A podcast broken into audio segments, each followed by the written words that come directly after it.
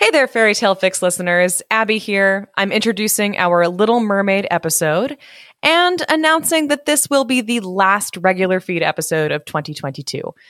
If you've ever read The Little Mermaid before, you know the story is super long, and Kelsey and I had so much to say about it. This episode clocks in at a little over two hours. So enjoy your incredible, supersized, sad bisexual boy holiday episode. And if you're a patron, you'll also be able to enjoy our December bonus episode as well, where we cover the German Christmas witch Perchta and the backstories for a couple classic Christmas tree decorations. From both me and Kelsey, happy holidays and a very happy new year to you all. See you in 2023 yeah, I'm I'm totally I'm totally better except for my voice. So as long as, you know, nobody minds me being a little raspy. The little mermaid loses her voice too, so So there you go. so you can empathize with her hardcore. Hmm.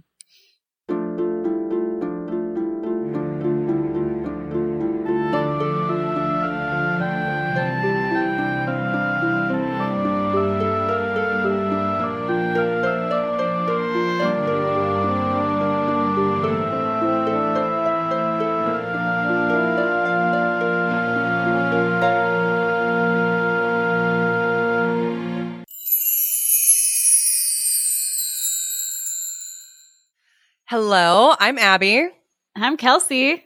and this is Fairy Tale Fix. Welcome to the podcast where we read each other fairy tales and then fix it for a modern audience. That we do consistently. We fucking nailed that intro. Just Yeah, we did. right out the gate. Bam. We're getting it. How are you? I'm doing great. I was just uh looking at myself in the webcam and just thinking about how my hair today because I'm, I've got bangs and I'm not good at bangs and uh, I'm just looking at my hair today. I'm just thinking about how it's a very um it's a very mid 2000s like skater boy look at the moment just because I've got got some very floppy bangs that are sort of pushed over to the side and I do like that head toss a lot to get them out of my face.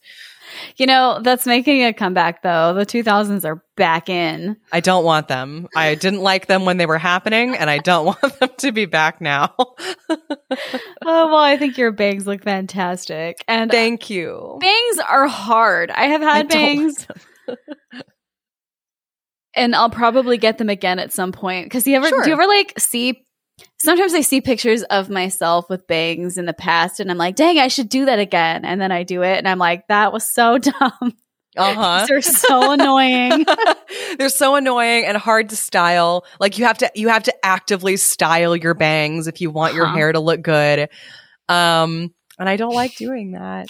Are you uh, growing them out? I've been thinking about it because I'm growing the rest of my hair out out of the pixie cut that I had it in. Mhm. So, and I've been keeping the bangs because, like, because like you say, I think I look cute with bangs when Yeah. I bother with them. Like when I bother to do something with the bangs, look really cute. It's Yeah. just that, like, and I have a good face for bangs. I think it's just I Bangs hate dealing with them so much. Yeah, that Yeah, I think I'm about to give up. ass. Mhm. I'm about I'm about to give up on them. The thing that I will the the, the there is going back to the conversation about 2000s things coming back. There are Mhm. things though cuz like even if I grow my bangs out, I'm keeping my side part, damn it. Oh, I am- yeah. I am never surrendering my side part.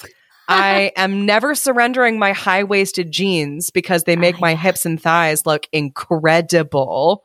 yeah, they do. Um, and I'm never getting rid of them. And you can't make me. You can't make me fashion trends. I hate the 2000s are coming back. Yeah, the 2000s were trash. It's funny because I only ever got like a few pieces of clothes that were like, you know, t- in the trend in 2000s. Mm-hmm. And I got rid of them so fast after I got them because I just, I hated that, l- the whole look, that whole thing. Except I did like, um, I did like, no, wait, in the 2000s is when we started wearing skinny jeans. I do like skinny jeans. I didn't at first. I hated it. Well, skinny jeans had like the in order for skinny jeans to work, um, on me anyway, the waistline had to come up. Like I love I love high waisted skinny jeans. The Mhm. skinny jeans that didn't work for me were the ones that were like, you know, um low rises, like low rise, low to Yeah. mid rise skinny jeans. I just I don't know. I'm not I wasn't a fan. Yep. It's fun watching the trends change. I'm definitely going with a few of them, but for the most part, just wearing, I don't know, whatever makes me comfortable. It's funny you mentioned the side part because I'm just like, my hair only has one part. I have tried to do other parts and my hair says no. Absolutely not. It's, so, it's just a natural side part. Like you, it, it is. If I, like, I will try to part it on the other side and mm-hmm. my hair throws a fit. absolutely throws a fit and yells at me. Um, I don't even understand a middle part. It's just the same thing. Like my hair specifically has like this one part. Mm-hmm. It's uh, where the break is in the hairline, and that is where the part is. Damn it! Like, I didn't even realize. Honestly, I didn't realize a like where you part your hair is a fashion trend. I'm just like, doesn't your hair just naturally go in that part? Because that's what mine does. You can make it do other stuff. My hair doesn't give a fuck about what's trendy. uh, so yeah, fair enough. Although My I will hair- say, I guess I did do like the zigzag thing in junior yes. high. Yes, you did do the zigzag thing.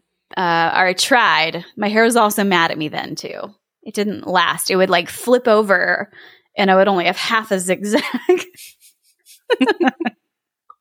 Wait, so what uh what mid 2000s trends are you are you going to pick up then? You said you were going to pick up a couple. Oh, uh I like the white sneakers. Or just white sneakers were cute. Just the idea of wearing sneakers, honestly. I love mm. that. Mm. Just fuck Bring heels. I I'm bad at heels. I've never gotten into like especially tall heels. Mm-hmm. I like tall boots. like I can True. do boots, but heels I'm not great at. So like the sneaker thing and oh, I like that flares are back. That's fun. Oh, flare jeans. Yeah. yeah. I got a pair and it's been very fun. I because okay, so I guess if I have ultimate flashbacks of being in high school and I'm short, right? I'm five three, so the ends of my jeans would just be frayed. And I mm-hmm. remember sitting there with my friend Morgan in high school with a lighter and we would light the ends of our jeans on fire and they would like to get rid of the like raw edges. Amazing. so every time I wear flare jeans, I have them tailored to like actually fit me now because I'm mm-hmm. just better at clothes, I guess. But like every you time you get them, your stuff tailored now. Well, I, I or I'll do it myself. Like I, I can hem my own jeans. Oh, look at you! That's so or fancy. I'll just cut them all off so they're all raw. mm-hmm. um, I mean, surprise, surprise, and um, but I, every time I wear them, I've been seeing that like flashback of like me in a Sierra Nevada hoodie with my flare jeans, and I'm like, I wore this in high school. and I kind of like it. It's fun. I it's a very flashback like Aww. It's and it's so comfortable. It's so comfy. You know what? You're convincing me. You're convincing me to embrace it a little more. I, will send you more pictures of the outfits I have that I really like too. But yes, I also agree, no, do. no low rise. I like the mid or high. I like more mid rise, high rise, high rise, high waist, mm-hmm. high waisted. Yeah, I like I like mid a little bit better. But yeah, anyway. I feel that. I just I like the high waisted ones because then I feel like I can get away with crop tops. Yeah. Oh my god, and everything's a fucking crop top. Jeez. Yeah. I, yeah. I don't love that. Like I know we've, we've talked about the crop tops before. We have. We've replaced Weather Corner with Fashion Corner. Which, by the way, it's super rainy uh, in California right now. Weather and Fashion Corner. This is the these are the things we talk about when we're just talking. So yeah, it's fine. Deal with it. there, are, there, there are two of our favorite topics. Yeah. So, what does everybody else talk about? There you go.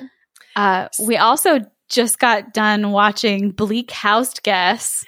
Yes. Guest. Yes.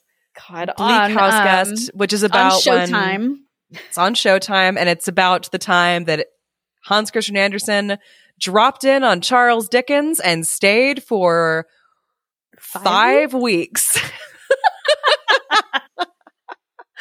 As a very dramatic, socially awkward, very much unwanted house guest in the Dickens household. and Yep. may or may not have facilitated the divorce of Charles Dickens from his wife.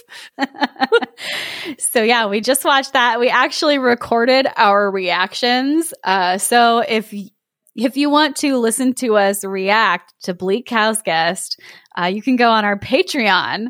Mm-hmm. We just randomly kind of decided this might be fun Patreon content. So we recorded our reactions, um, a la like you can press play at the same time as us. And then it's like we're all in a living room watching the movie together with way too much commentary, as Abby and I enjoy. we con- we talk we talk through movies. That's Mhm. what that's what we do. Yeah. It's how we watch them. So feel free to watch it with us. We've never done anything like that before. Um, we just we've heard of other podcasts doing it. One of my favorites, Textual Tension, has said that they do that stuff on their Patreon, and I was like, that Mhm. sounds like so much fun. Let's Yeah. try that. So uh, if you want to do that, you can go to fairytalefix.cash and sign up to be a patron and that and you also get like what do we have like 15 bonus episodes 16. We're at 16 bonus episodes. yeah What like by the time this comes out, it will be no, it'll be 17 bonus episodes by the time this one comes out. Nice. Yeah. So, So- definitely go check that out if you're interested. Yeah, which of course you are. yeah, you'll get you'll get the uh, reaction audio and 17 bonus episodes for six dollars if you go sign up at our Patreon right now at fairytalefix.cash.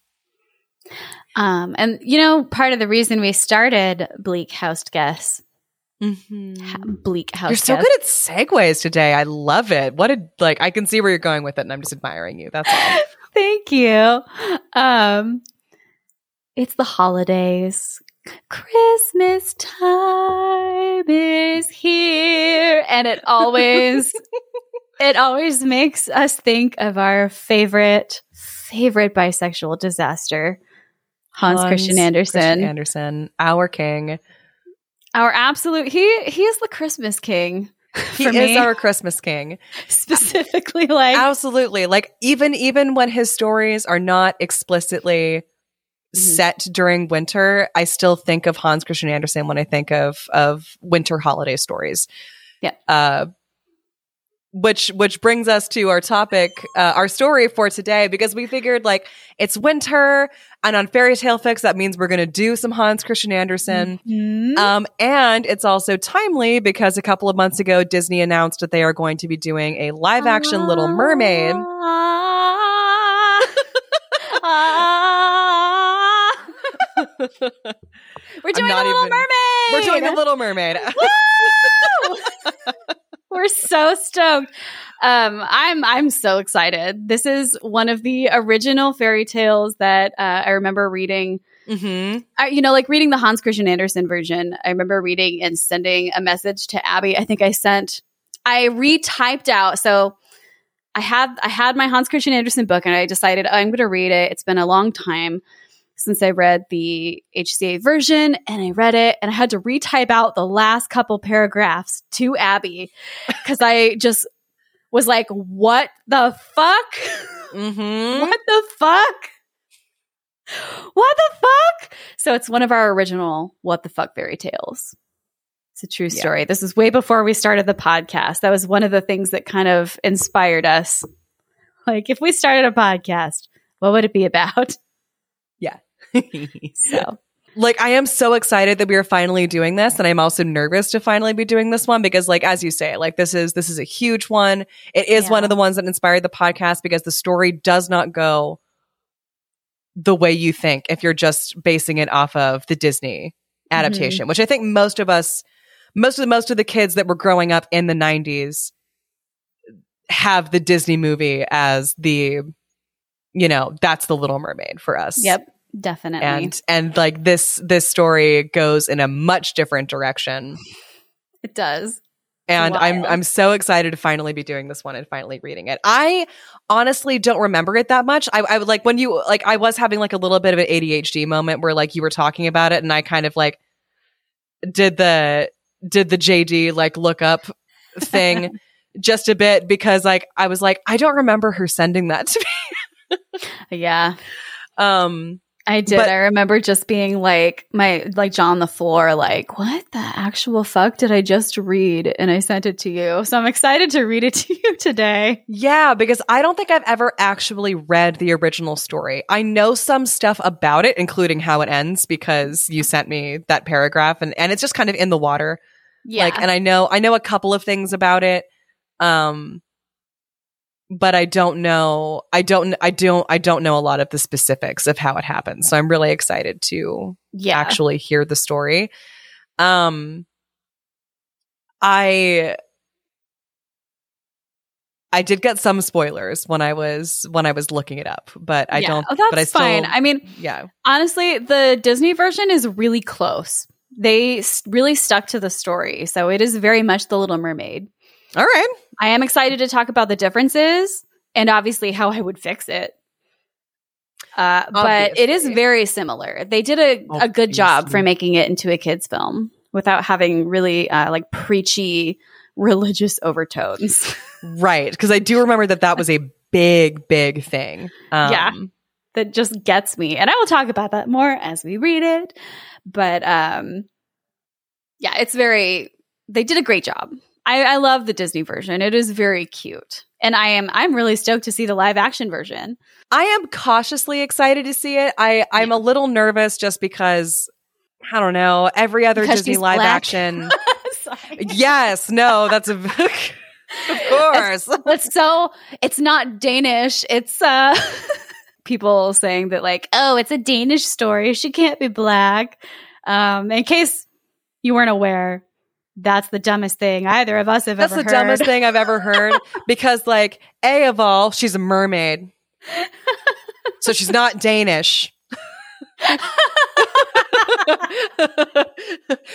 B of all, I don't know how to tell racist this, or maybe I do. This is what I would, this, I mean, if, you know, uh, there are black Danes. I don't know what I like. Africa did not like spr- like the continent of Africa did not spring into being uh, when the British decided to get this transatlantic slave trade going. It existed for it's existed this entire time, and Yeah. black people and Europeans and people from all over the globe have been talking to each other and visiting each other's hometowns for you know thousands of years. So and also there have been I would- black people in Denmark forever. and I would also just like to throw out that mermaids exist in cultures outside Denmark too. There is that as well. like mermaids mermaids the f- like folklore behind mermaids and fish people exist all over the world in like every country ever so anyway i just i don't know it's just such a hilarious like um complaint from racist people yeah. that- oh we haven't like ever specifically addressed i don't think but i just you know like that that's so funny to me Yeah. So funny, so superfluous. Um, you're making up excuses for why you're really fucking racist and you just don't like seeing black people have fun. Yeah. Oh, I am I'm Like- I'm super stoked and like especially after all the like viral TikTok videos of little black girls reacting to a black Ariel just I'm probably more excited about this live action than any other because most of them have been terrible. And I totally interrupted you. Why are you so skeptical? No, I'm totally. sorry. That's totally fit. I just I wanted to say one more thing on this topic, and then and then we'll close it and we'll and we'll move on. okay. Um, I also wanted to say that like just the reactions that some people have had to the casting announcement, and not not just of the Little Mermaid, but also of like uh like there's a a Disney Plus show that's going to turn the Percy Jackson novels into a TV show, and they've changed the they've changed the race of the main character of one of the three main characters, um, Annabeth, uh, to like a black girl is going to play her. And so people said the exact same thing they said about um, casting Halle Bailey as Ariel of like, oh, well, you know, uh, then, I mean, how would you like it if we cast like T'Challa as a white guy? Um, and it's Yikes. so many characters and so many movies over the years have changed the race of a character from a person of color to a white guy. and you're only like just now caring because it went the other way. It's gone. People like it's gone the other way for so many movies over so many decades. uh-huh. Like we already know how we feel about like about characters of color being played by white people. Yeah. Um it's been like it's That's been the norm. ubiquitous. That's the norm. So fuck fuck off. yeah. Like go away. What an excellent point. anyway, I just wanted to get that off my chest. I knew we had to bring that up at some point, so I figured. Yeah, just get it out of the way immediately. But anyway, just- that's just not in why case I'm you weren't sure what our thoughts were on that whole situation. Because Yeah. obviously, if you listen to this, you know by now. our thoughts are boo. Go away. If um, anything, Black Girl Magic is going to save this live action. Yes, it's honestly it's the only reason I'm even kind of optimistic about it because like I feel like cuz like I, I I watched the trailer and we were talking about how the music already kind of has like they've they've she was singing um part of your world in a more R&B style Mhm. which I'm all I like that a lot because I think that that that that makes the live action at least a little different from the cartoon. So it's not just going to be like a live action frame by frame recreation Mhm. of the cartoon which I think is really annoying when that happens. But I am also a little like I'm a little nervous just cuz like I don't know all of the all of the live actions like you said like we've talked about this before have been kind of lifeless and really boring I really liked Mulan until that actual Chinese woman explained why it was so bad. I really liked it. You can listen back. Uh, obviously, we did an episode of Mulan, and after we watched the new one uh, come Yeah. out, and then and I really liked it until this person made really wonderful explanations of like, here's where they could have gotten it right, and they got so close. and they and decided not didn't to do it. up. Yeah, Yeah, that was uh, for for for reference. That was Shir- that was Xiran Jay's. Uh, sorry, Xiran Jay Zhao. thank you. Um, and they're actually non-binary. Yes, They, them. Um, and so yeah, go watch their video. It's on YouTube. It's um hilarious and also a little humbling because I think our initial impressions of the movie were very positive. Yeah, we both liked it a lot. And then they explained like all these reasons, like, oh, they could have done this to make like it, just these like really small things that they could have changed that would really wouldn't have changed the movie that much and made it Mhm. more like accurate to where the like origin story Mulan came from. And it it was just so lazy that it kind of Yeah. soured it for me a little. So, you know, it's probably still a great movie. It's probably been my favorite live action though so far. I still think it's the best live action that they've put out. Like despite Yeah. despite all of the the cultural inaccuracies. Um I still that was the one that I had the most fun watching. right? Me too. So That I can think of. Anyway, um Anywho, so enough about uh Disney. We're excited for that, but um we're excited to tell you the original story. the OG Hans Christian Andersen um and a little bit of background because I don't know any of the background. Abby, Abby so graciously offered to like be like, oh, I'll tell the history because obviously this is going to be one episode, one fairy tale for this one. yeah, yeah, just uh just the one because this one's going to be long, and this this episode's probably going to be supersized as it is. So there's definitely no space for a second story. It's real long. So, Yeah. uh, tell me, tell me a little bit about the history because I have no idea. Okay. So honestly, like the the history bit is not going to take as long as I thought it was going to. Um, That's there isn't there isn't as much to go into as I thought there might be, but um, this tale was originally published in 1837 as part of a collection of fairy tales for children by Hans Christian Andersen, and it has been the subject of just multiple analyses from various folklorists over the years.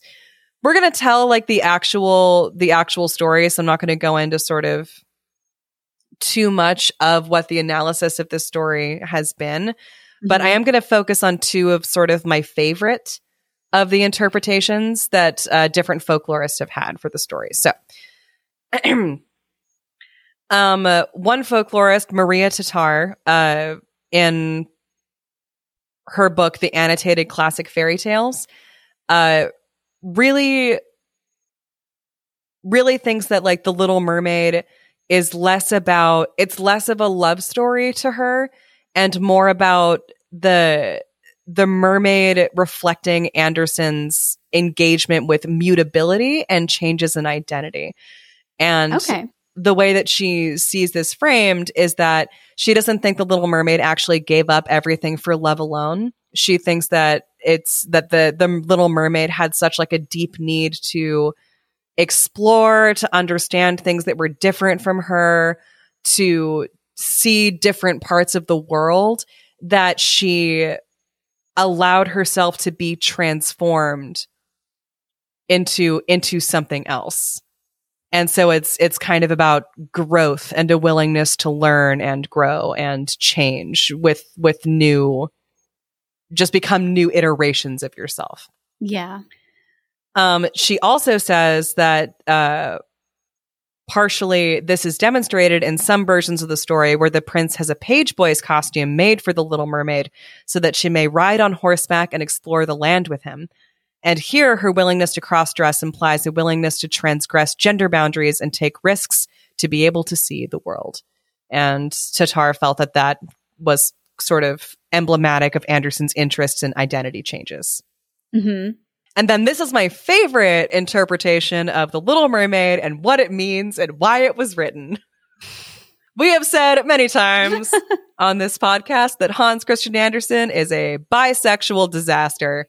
hmm The classic, the original bisexual, The disaster. original bisexual disaster. And this um this really is this really just continues to cement that view of him. So Rictor Norton, who wrote the book My Dear Boy, Gay Love Letters Through the Centuries. Oh, I I need this book. I know. I Oh really want this book now. um, theorizes that the I'm reading from the Wikipedia page, by the way. So Okay. theorizes that the Little Mermaid was written as a love letter by Hans Christian Andersen to Edvard Collin. Based on a letter Andersen wrote to Collin upon hearing of Collin's engagement to a young woman around the same time that The Little Mermaid was written. Um, and Edward Collin, by the way, I, I believe was a, a childhood friend of Mhm. Andersen's that he was just like obsessed with. Um, he wrote to him and said, I languish for you as for a pretty Calabrian wench. My sentiments for you are those of a woman. The femininity of my nature and our friendship must remain a mystery. I'm actually looking up Hans Christian Andersen lovers timeline because our buddy Hans just loved so many people in his life that I just kind of want to get like a good. I would Um, like to have like an actual timeline of his lovers. I'm not seeing one automatically, but I'm just Well, curious. You know, they weren't actual lovers of his, they were like people he was obsessed with. Like yeah, because Edvard Edvard Collin, um, they they were they were never together. Unlike the the dancer that he fell in love with, that inspired him to write the Snowman. yeah, Because they were at least they were at least together for a brief time. Edvard Mhm. Collin was someone that Hans Christian Andersen pined for, but never got. I mean, I guess that's true. I guess Lover's timeline isn't accurate, but like, but he has so many lovers that are written down, like names of lovers. So I would just be really interested to have a timeline of like when Yeah, he wrote The Little Mermaid because he was 30 ish. Or rather, The Little Mermaid was published in 1837 when he was around like 30, 32 years old. So I'm just, I'm just curious. That's all. You know? Yeah, I'm also I am also very I'm also very curious. Um, I'm probably going to go through and make a timeline and then post it after this episode comes out. yeah. We can. I, I think that'd be I think that'd be a fun piece. That'd be something fun for the two of us to put together. Yeah. just like a little timeline. I'm just curious. I just, When he was know? Obsessed with these people and when he was in love with them, and what on, stories he wrote, like when and based on based on these um these obsessions. Hang on, Yeah. I'm gonna see if maybe Like I just went to Hans Christian Andersen's Wikipedia page. we can always figure it out later and post it. yeah, we're gonna have to. because it'll. I think that's. I, I I was hoping somebody had already come up with a timeline Yeah, but it doesn't look. um of their lovers, but it's it's just timelines of his life and not really of the lovers. So I, I think that's something fun that we should do, or I'm probably gonna do. Wait, hang on. I did find one paragraph that I want to continue reading. Okay, so like, so you know, he wrote to Edward Collin, "I languish for you as for as for a pretty Calabrian woman. My sentiments for you are those of a woman. The femininity of my nature and our friendship must remain a mystery." And then Wikipedia says Collin, who preferred women, wrote in his own memoir, "I found myself unable to respond to this love, and this caused the author much suffering." Aww, that's a So- really kind way to put it too, though. It's a very kind way to put it. Like it's very, it's He couldn't respond to that kind of love. like I just like I didn't feel that way about him and that like that really hurt him. Yeah, But he didn't like Aw. He didn't disparage him or say or say that like, you know, yeah, I, yeah. I find your feelings disgusting. It's just Mhm. I just I don't reciprocate. yeah. And Poor um, baby, baby, I know. Aw. I know. Um so the little mermaid is um like one interpretation of the little of the little mermaid is Mhm. like it's an allegory for how Hans Christian Andersen felt about Edward Collin and Yeah. felt like he was pining away for someone who belonged to a completely different world like a, a world that he could not enter and could not participate in in the same way that he wanted to and then Yeah. watching Edward marry someone else. Mm-hmm. Um, so that that's one that's one possible interpretation for the Little Mermaid. Both of those sound really accurate and interesting, honestly. Like, Mm-hmm. and probably there's probably truth to both. Absolutely, absolutely. Because I think that like what so what we've seen from reading Hans Christian Andersen's work so far is he he was like a really complicated, very like conflicted person who was sort of constantly struggling, Mm-hmm. constantly struggling with his identity. Um, Yeah. and I I like that interpretation of of the Little Mermaid also being representative of that with of that element of his his personality. I also love that you use the word complicated because I wrote in my notes just that. Did you know Hans Christian Andersen was an Aries? and I was like, what is an Aries like? And the first thing that popped up, no, the first thing that pops up for Aries is extremely uncomplicated. And I was like, that is uh, not not true of Andersen. But they also fall in love very quickly, the most quickly out of all the signs. Um, really? so Mm, That's accurate. that's then. accurate. so, but um, everything else about that I was reading about um, Aries, especially Aries men, I guess, was like they're very masculine and uncomplicated, and Oh, and I was like, oh, that does not sound like our boy. like, no, but that's also all. why, like, that's also partially, I think, like, feet just. That's partially why Hans Christian Andersen is such a queer icon. Like, he just didn't really, he just didn't really Yes. fit into any particular box. A queer and probably neurodivergent icon. Very possibly neurodivergent. I, I mean, and that's that's purely like armchair psychology, Yeah. Oh, definitely. based off of absolutely nothing, but just from everything that we've we've read about him. In case you um, weren't sure, Abby and I are not psychologists, and we have absolutely no business. diagnosing anybody. but I mean, that's just what we get. Um, I'm also just going to throw out there, uh, as I just wrote in my notes, if you did end up listening to um, our reaction video to Bleak House Guest, I thought this was interesting. Bleak, so Char- uh, Hans Christian Andersen visits Dickens in 1847, which is 10 years after The Little Mermaid was published. hmm So I don't know. I just I think it's interesting, like the ages and the years, and again, I'm going to put a timeline together. I'm absolutely sure I I'm going to do this. I. I'm so excited. I want the timeline. I, want, a it. whole series based on Hans Christian Andersen's like love life. Like I just want some gossipy, you know, drama thing of his life because it sounds it's I don't know, it's interesting to me. So Absolutely. I want to know everyone he was in love with, Mhm. how they felt about him back, which fairy tale he wrote specifically about his doomed love for them. yes, I want to know. I want to know. I want that series. I want that uh soap opera. Absolutely. What a strange, what a strange man with such, with so much feeling. well, should I get into it? Yes, yes, please, please, please, please tell me the story. First, I'm going to make you give me three predictions for how you think the HCA story is different from the Disney version. Okay. And uh, obviously, you know a lot of stuff, but you know, I yeah, just try I to avoid those. there are things, there are things that I already know quite a bit about it. Um, We can also skip it if you don't want to do the. No, no, I, I do think because I think it's going to make me think deeper because I already know some of the broad strokes. So I'm gonna I'm just gonna think a little.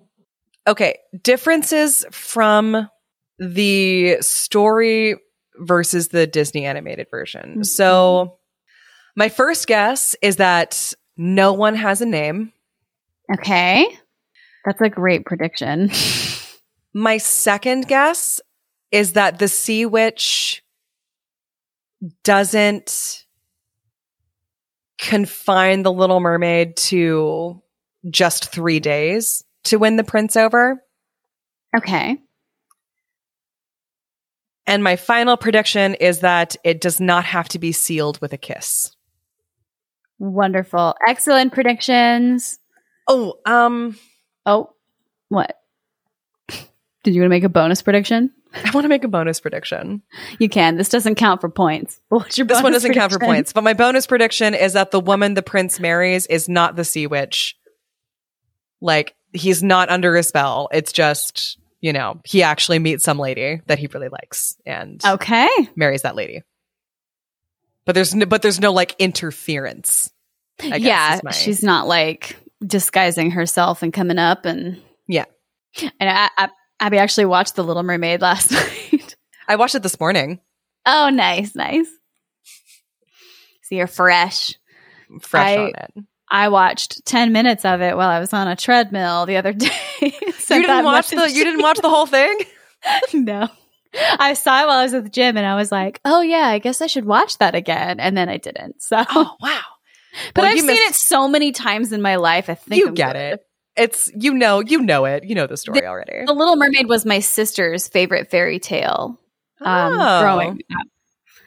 Or at least her Gotcha. favorite Disney movie and favorite Disney princess. So I watched The Little Mermaid a thousand times. I also, fun fact, had uh, like Hans Christian Andersen style stickers on my wall, or maybe it was on my Oh. sister's wall for a long time. So I'm really, really familiar with this one. Also, I'm Danish. I don't know if I've ever mentioned that on the podcast. You've mentioned it once or twice. it's come up. that I'm Danish, so I'm, I'm just very, very familiar with the story. But it's always fun to read the actual one from Hans Christian Andersen. So I am reading The Little Mermaid. Um, I put together a few different versions from different books. I have a bunch of Hans Christian Andersen books, and I kind of went through each one to make sure they all kind of meshed. But I also cut out a lot. I Mhm. cut out so much from this book. It was like 16 pages, and I think I got it down to like just under 12 or just what was all the what was all the stuff you cut? pages. So all the stuff that I cut out, um, I, I will summarize, but it is very poetic.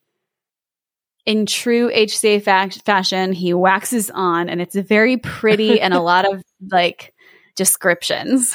So I cut a lot of shit out because it's very long. Okay, fantastic. So if you want to read it, it's available online for free. You could read it pretty much anywhere if you want to get all of it, but I'm just going to give you like mostly the important parts hit me. because it's real long. so let's do this. the Little Mermaid. Far out in the ocean, the water is as blue as the petals of the loveliest cornflower and as clear as the purest glass. but it is very deep too. It goes down deeper than any anchor rope will go, and many, many steeples would have to be stacked one on top of the other to reach from the bottom to the surface of the sea.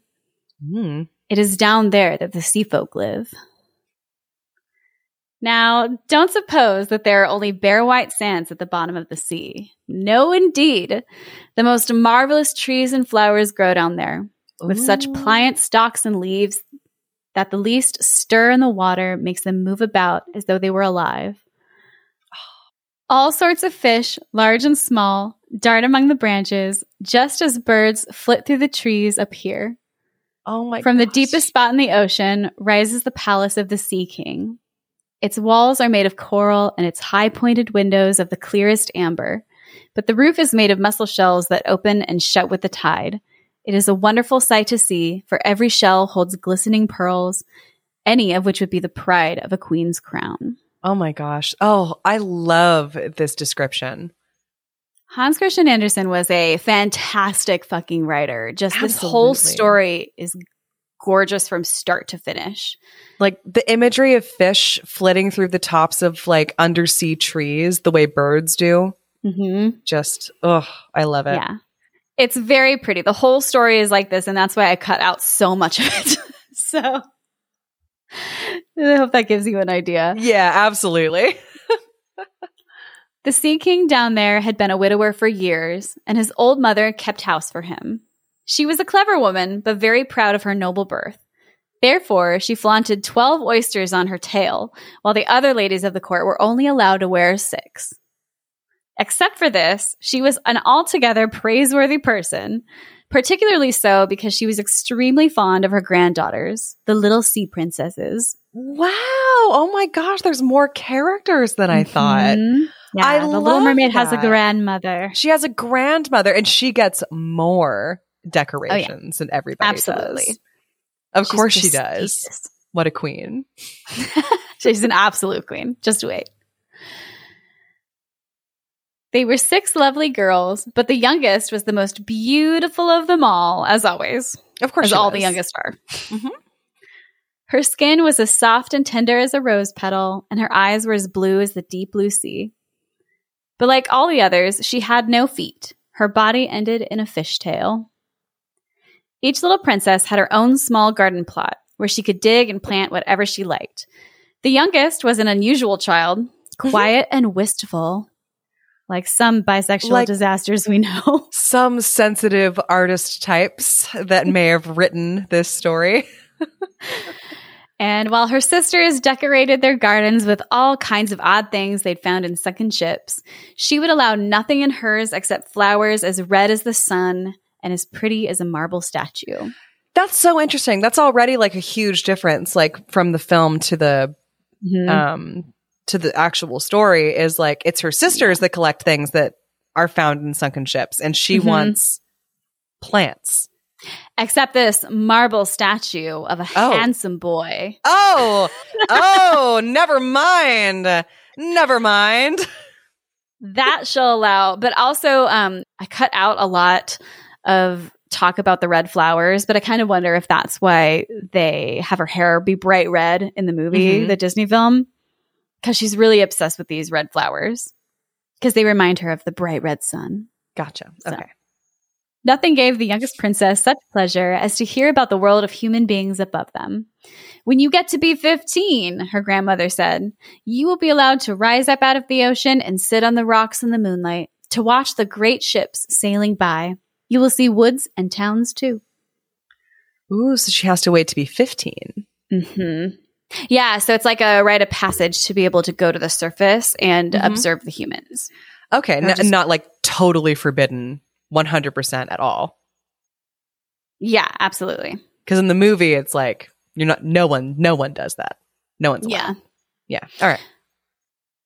Next year, one of her sisters would be 15. But the others, well, since each was a whole year older than the next, the youngest still had five long years to wait until she could rise up from the water and see what our world was like.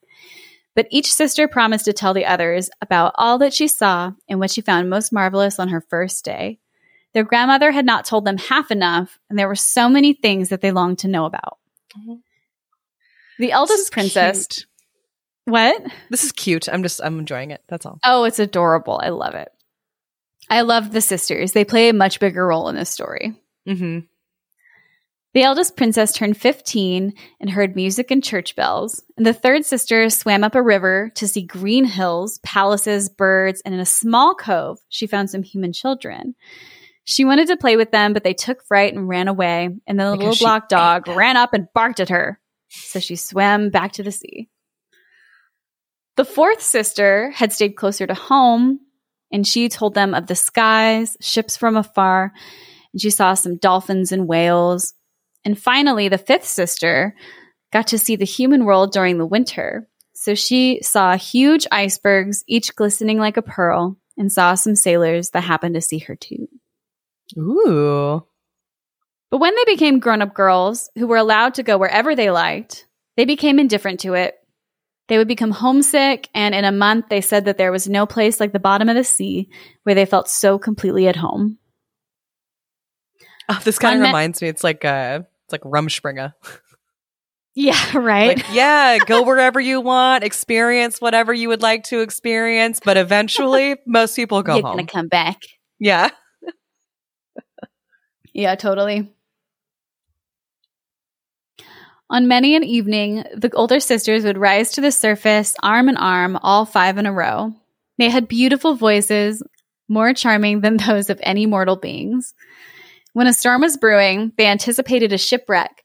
They would swim before the ship and sing most seductively of how beautiful it was at the bottom of the ocean, trying to overcome the prejudice that sailors had against coming down to them. Oh my god, But people, which is creepy as fuck. that's amazing. That's creepy as hell. Actual sirens. I love them. Yes. But people could not understand their song and mistook it for the voice of the storm. Nor was it for them to see the glories of the deep. When their ship went down, they were drowned, and it was as dead man that they reached the Sea King's palace. Okay. On the evenings when the mermaids rose through the water like this, arm in arm, their youngest sister stayed behind all alone, looking after them and wanting to weep. But a mermaid has no tears, and therefore she suffers so much more. Wow. Oh That yeah. is a such a traumatic thing to say. we it gets we get into it it gets real deep oh how i wish i were 15 she said i know i shall love that world up there and all the people who live in it and at last too she came to be 15 the little mermaid swam right up to the window of the main cabin of a ship and each time she rose with the swell, she could peep in through the clear glass panes of the crowd of brilliantly dressed people within. The handsomest of them all was a young prince with big dark eyes. He could not be more than 16 years old. It was his birthday, and that was the reason for all of the celebration. Ooh. Up on deck, the sailors were dancing, and when the prince appeared among them, a hundred or more rockets flew through the air, making it as bright as day. These startled the little mermaid so badly that she ducked under the water, but she soon peeped up again, and then it seemed as if all the stars in the sky were falling around her.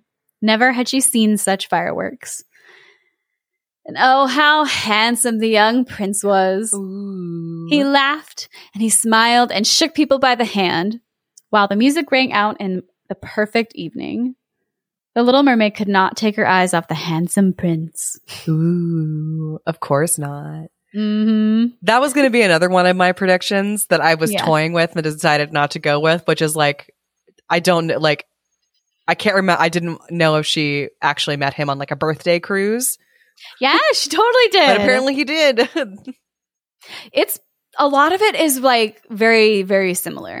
All right, cool. Like it's pretty true to the story, in my opinion. Now the ship began to sail. Lightning flashed in the distance, and they were in for a terrible storm. The tall ship pitched and rolled as it sped through the angry sea. The waves rose up like towering black mountains. To the little mermaid, this seemed good sport, but to the sailors, it was nothing of the sort. Now, the little mermaid saw that people were in peril and that she herself must take care to avoid the beams and wreckage tossed about by the sea. Uh-huh. One moment it would be as black as pitch and she couldn't see a thing. Next moment, the lightning would flash so brightly that she could distinguish every soul on board. She watched closely for the young prince, and when the ship split in two, she saw him sink into the sea. At first, she was overjoyed that he would be with her, but then she recalled that human people could not live under the water, and he could only visit her father pal- her father's palace as a dead man. No, Not ideal. he should not die. Uh-uh. not my man. So she swam in among all the floating planks and beams, completely forgetting that they might crush her. She dived through the waves and rode their crests until at length she reached the young prince, who was no longer able to swim in that raging sea. Oh, got His tired. and- I know his arms and legs were exhausted. His beautiful eyes were closing, and he would have died if the little mermaid had not come to help him. She held his head above the water and let the waves take them wherever the waves went. At daybreak, when the storm was over, not a trace of the ship was in view. The sun rose out of the waters, red and right, and its and its beams seemed to bring the glow of life back into the cheek of the prince but his eyes remained closed. The mermaid kissed his high and shapely forehead. Ooh, a high, shapely forehead. shapely forehead. Ooh, sexy. Mm-hmm. As she stroked his wet hair in place, it seemed to her that he looked like the marble statue in her little garden. She kissed him again and hoped that he would live. So yeah, it's it's so much like the the story, the Disney Oh. movie. The longing, the absolute pining. the pining. She swam to shore with the handsome prince and stretched him out on the sand, taking special care to pillow his head up high in the warm sunlight. The little mermaid swam away behind some tall rocks that stuck out of the water. She covered her hair and her shoulders with foam so that no one could see her tiny face, and then she watched to see who would find the poor prince. In a little while, a young girl came upon him. She seemed frightened, but only for a minute. Then she called more people. The little mermaid watched the prince regain consciousness and smiled at everyone around him. But he did not smile for her, for he did not even know that she had saved him. She felt very unhappy, and when they led him away to the big building, she dived sadly down into the water and returned to her father's palace. Oh, it's okay, girl. Like, he was delirious and probably like a little hypothermic because he'd spent the night in stormy water. Like, Also, he has no idea what a mermaid is. no idea. No, what I didn't. and like- also, the ship split in two. Did anybody else survive? he's just thinking it's a freaking miracle at that Uh-huh. point. Also, like, he is a prince, so he probably like thinks he is directly descended from God. So Probably. God saved him. He's probably a huge dick. Yeah, he's just probably an asshole. And he's also 16. I just got, I'm just saying. It's true. Teenagers, It's true. man. Teenagers, man. Sorry if you are a teenager, but you are the worst. You will get, you will grow out. of You'll grow out of it. we did. Mm-hmm. She had always been quiet and wistful, and now she became much more so. Her sisters asked her what she had seen on her on her first visit up to the surface, but she would not tell them a thing. Many evenings and many mornings, she revisited the spot where she had left the prince.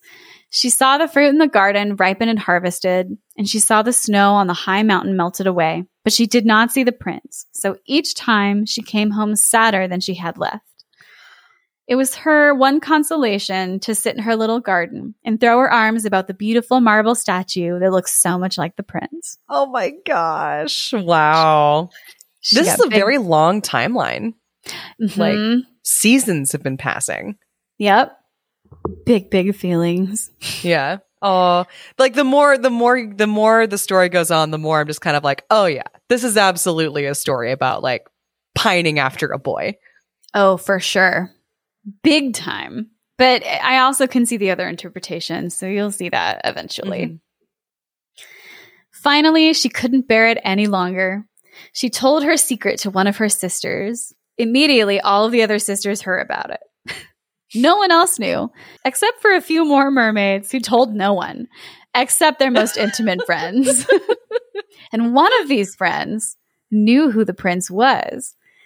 She too had seen the birthday celebration on the ship, and she knew where he came from and where his kingdom Oh. was. And in perfect mermaids are the ultimate hype friends fashion. They all said, Come, little sister. Arm in arm, they rose from the water in a long row, Oh, right my in front of where they knew the prince's palace stood. This is so sweet. Mermaids are hype girls. Yes, they are. Drunk girls in the bathroom that are here to validate you. Yes, I absolutely love mermaids. They're the best.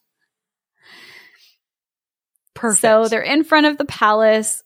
It was built of pale, glistening golden stone with great marble staircases, one of which led down to the sea. Magnificent gilt domes rose above the roof, and between the pillars all around the building were marble statues that looked most lifelike. Through the clear glass of the lofty windows, one could see into the splendid halls with their costly silk hangings and tapestries and walls covered with paintings that were delightful to behold.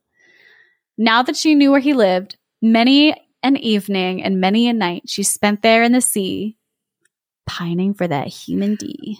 Ugh. I added that last part. But it's true. Amazing. Yes, good rhyme. I like it. Increasingly, she grew to like human beings, and more and more she longed to live among them. There was so much she wanted to know. Her sisters could not answer all of her questions, so she asked her old grandmother, who knew all about the upper world, which was that she said was the right name for the countries above the sea. Did they Sorry. replace The upper the world. with the wise grandmother with Scuttle the seagull? Definitely. who doesn't really know, but like knows. But like knows, kind of knows, like knows the same way like an archaeologist knows about yeah, ancient civilizations. exactly. If men, this is such a wild part. If men aren't drowned, the little mermaid asked, do they live forever? Don't they die as we do down here in the sea?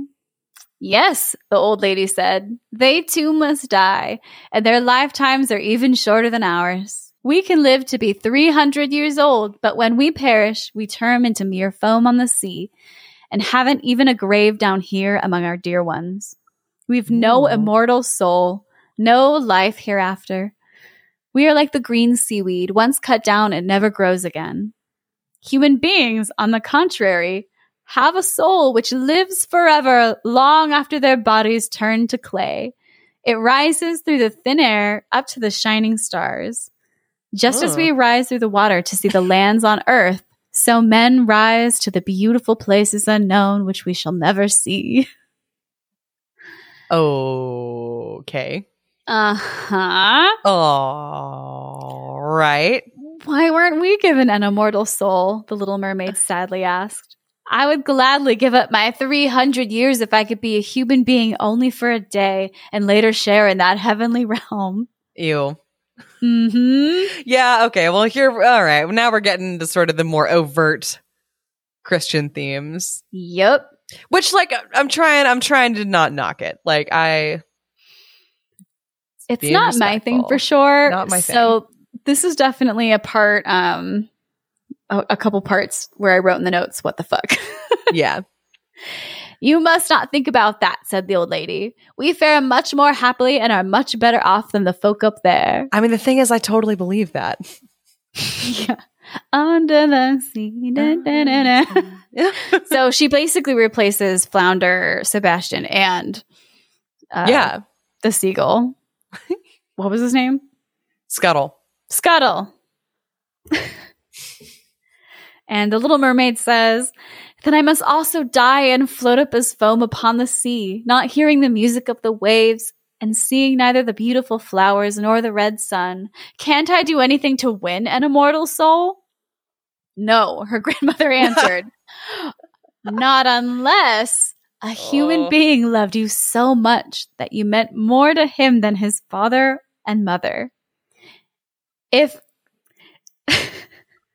if his every thought and his whole heart cleaved to you, so that he would let a priest join his right hand to yours and would promise to be faithful here and throughout all eternity, then his soul would dwell in your body, and you would share in the same happiness of mankind. He would give you a soul and yet keep his own. But that can never come to pass. The very thing that is your greatest beauty here in the sea, your fishtail, would be considered ugly on land.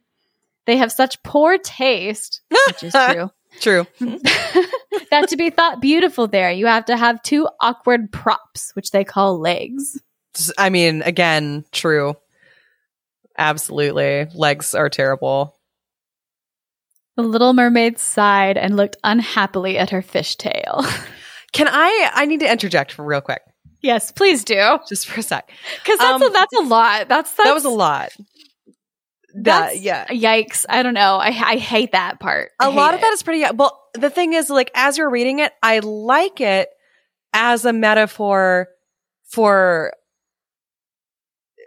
again kind of like as a metaphor for queerness and queer and queer love and like especially especially like at the in that time period when like that wasn't that wasn't like ex- allowed in an open way. I mean it was like during during that time period like m- obviously like homosexuality has always existed and people have always been gay and they've always found ways to like express that um depending on sort of like what the what the cultural norms of their society were at the time but Uh-huh. I, I do like that that as sort of a metaphor for your love you could be valid if he loved you enough to forsake his parents and his society and ev- and everything else that usually enforces certain rules upon you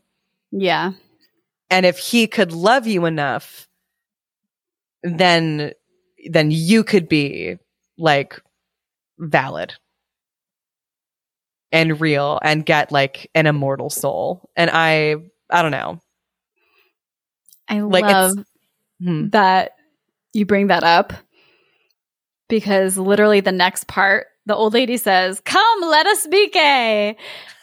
And my notes say, Yes. Yes, queen. And then it also says, Wait, is Hans Christian Andersen saying he thinks gay people don't have souls? Because that's definitely like the metaphor that I'm getting here.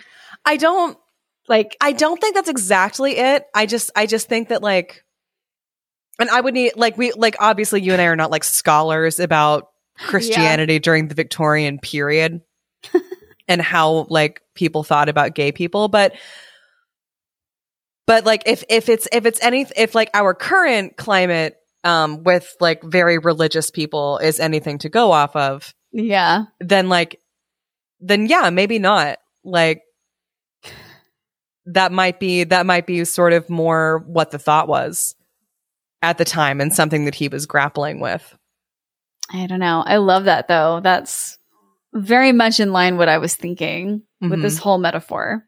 yeah Or I don't know, just kind of analyzing the story. I don't really love analyzing stories that much. I really try to just take them and enjoy them. But this obviously like knowing enough about Hans Christian Andersen and how he was feeling at the time and who he was pining after yeah, exactly. It's it makes it so interesting. it does it adds it adds another layer It does. Absolutely. To what this story means Yeah. no i I, I like it so that's i don't know that's very interesting Well, come, let us be gay, the old lady said, which I love. Let us leap and I mean, obviously, it's meant to be like, you know, let's, gay happy Let's- party but- like but also let's just be gay. let's, Let's be gay let us be gay everyone Let us gay. let us all be gay Let us leap and bound throughout the 300 years that we have to live. Surely that is time and to spare. And afterwards, we shall be glad enough to rest in our graves. We are holding a court ball this evening. So there's a big party coming up. excellent This was a much more glorious affair than is ever to be seen on Earth. I don't know. I feel like I love the idea like that mermaids are like a metaphor for queer folk Mm-hmm. because Yes. also like it, it immediately goes into like they're having a big party and like celebrating their 300 years. I don't know. It's just Mhm. the way like the ways in which they're in which they're different and will live life differently and yeah. yeah I don't know. Just I- a, just a thought. I too, lo- I too love mer- mermaids as a potential metaphor for gay people. the little mermaid sang more sweetly than anyone else, and everyone applauded her. For a moment, her heart was happy because she knew she had the loveliest voice of all, in the sea or on the land. But her thoughts soon strayed to the world above. She could not forget the charming prince, nor her sorrow that she did not have an immortal soul like his. Therefore, she stole out of her father's palace, and while everything there was song and gladness, she sadly sat in her little garden. Then she heard a bugle call through the water, and she thought, that must mean he is sailing up there. He whom I love more than my father or mother, he whom I'm always thinking, and in whose hands I would so willingly trust my lifelong happiness.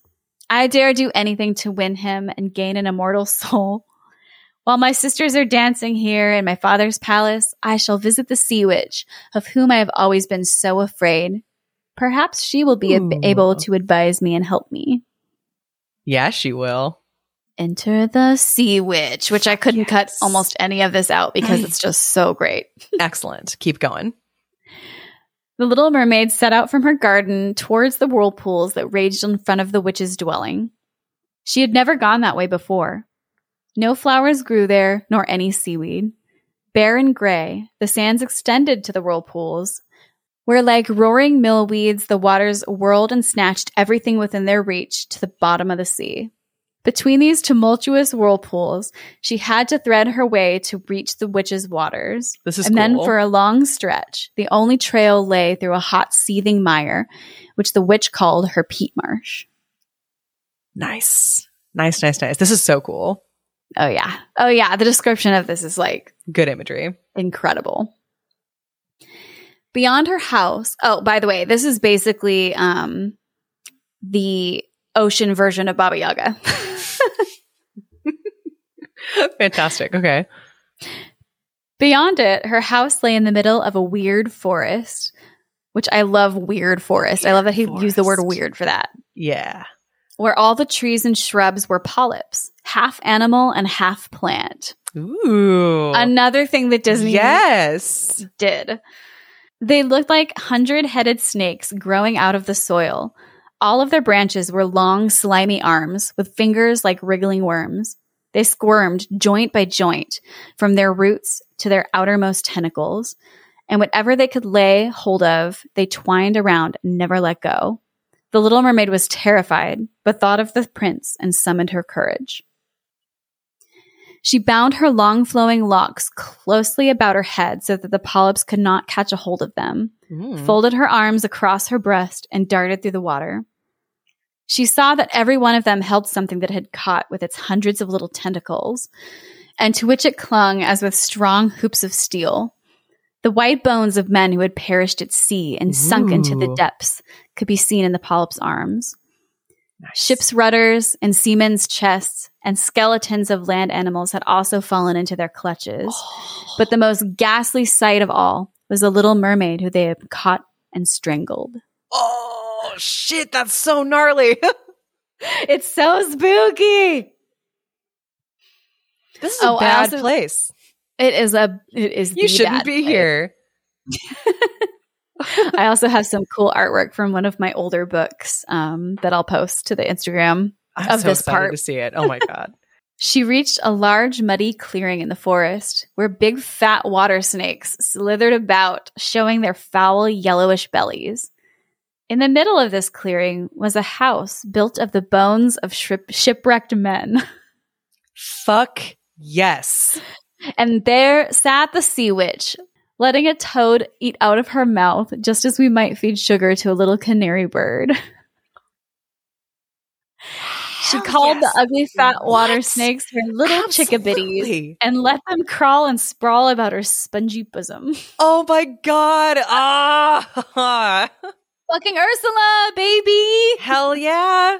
Calling Flotsam and Jetsam her poopsies. it's so good. Amazing. Yes. I love that her house is built from bones. Fuck Like, yes. that's Of so like great. drowned sailors. I think. Hell yes. I want more artwork of this. Yes, absolutely. Cause she does. She sound he sounds like he got this straight from folktales from Baba Yaga. Yeah. I know exactly what you want, said the sea witch. It is very foolish of you, but just the same, you shall have your way, for it will bring you grief, my proud princess. I love that she's just like, yeah, I'll give it to you I'll give it to you. because I hate you. Yeah. I, I hate everything about your whole deal. And this yeah. this will make you miserable, so I am going to do this for you. Again, the best part of The Little Mermaid in the original book is also the sea witch. yeah. Yep. The Sea Witch is the best part of any Little Mermaid retelling. Yep, absolutely. You want to get rid of your fishtail and have two props instead so that you can walk about like a human creature and have the young prince fall in love with you and win him like an immortal soul besides. At this, the witch gave such a loud cackling laugh that the toad and snakes were shaken to the ground where they lay writhing. Also, there's a toad at the bottom of the sea, hmm I love toads. Toads I have to be in fairy me too. tales. but also, wow, this toad is holding its breath for a while. Maybe it's Yeah, dead. I don't know. It's a sea toad. It's a sea toad, whatever. A witch, what is a a witch without her magic. toad? magic. I shall compound you a potion, said the witch. And before sunrise, you must swim to the shore with it. Sit yourself on dry land and drink it down. Then your tail will divide and shrink until it becomes what the people on earth call a pair of shapely legs. a pair. Oh, yes. Make sure to include the word shapely in there. I'm going to give you hot legs. Uh, yeah, she is. but it will hurt.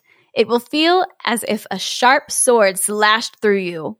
Everyone who sees you will say that you are the most graceful human being that they've ever laid eyes on. But every step you take will feel as if you were treading upon knife blades so sharp that blood must flow. Oh, I am willing to help you, but are you willing to suffer all this? yeah. Yes, Oh, the little no, mermaid honey. said in a no, trembling honey. voice as she thought of the prince and of gaining a human soul. No, go back to the mer people. Be three, live to 300, become sea foam. It's fine. They add like she cares so much suddenly about gaining a human soul and she has just heard of it. Like she had just discovered this thing about a soul that she doesn't really know what it is because no one does. Yeah. And yet now she's obsessed She with desperately like, wants one. Yeah. Yeah. Weird. Don't love that. I don't love it. But- um I did know I did know I did know about the like the walking on needles and feeling like uh yeah, like she's walking on knives. yeah, like feeling like you're walking on knives. Like I did know about that. If it really felt like that, she wouldn't be walking as much as she does. I'm just saying. Absolutely. Not no. Nope. But I feel like again, that's probably Andersen's like being really, a really dramatic. Yeah. yes, like the being in that being in this person's presence is going to feel like you're walking on a thousand knives. Like hmm Anyway, anyway. remember, said the witch, once you have taken a human form, you can never be a mermaid again.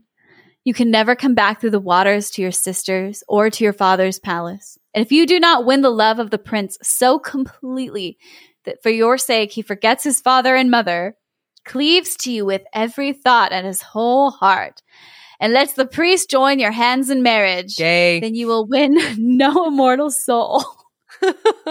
if he marries someone else, your heart will break the very next morning and you will become foam of the sea. I shall take the risk, said the little mermaid. no, no boy is worth it. As pale as death. I agree. Also, I don't love the whole like he he loves you more than your than his mother or father. I don't know. It's just like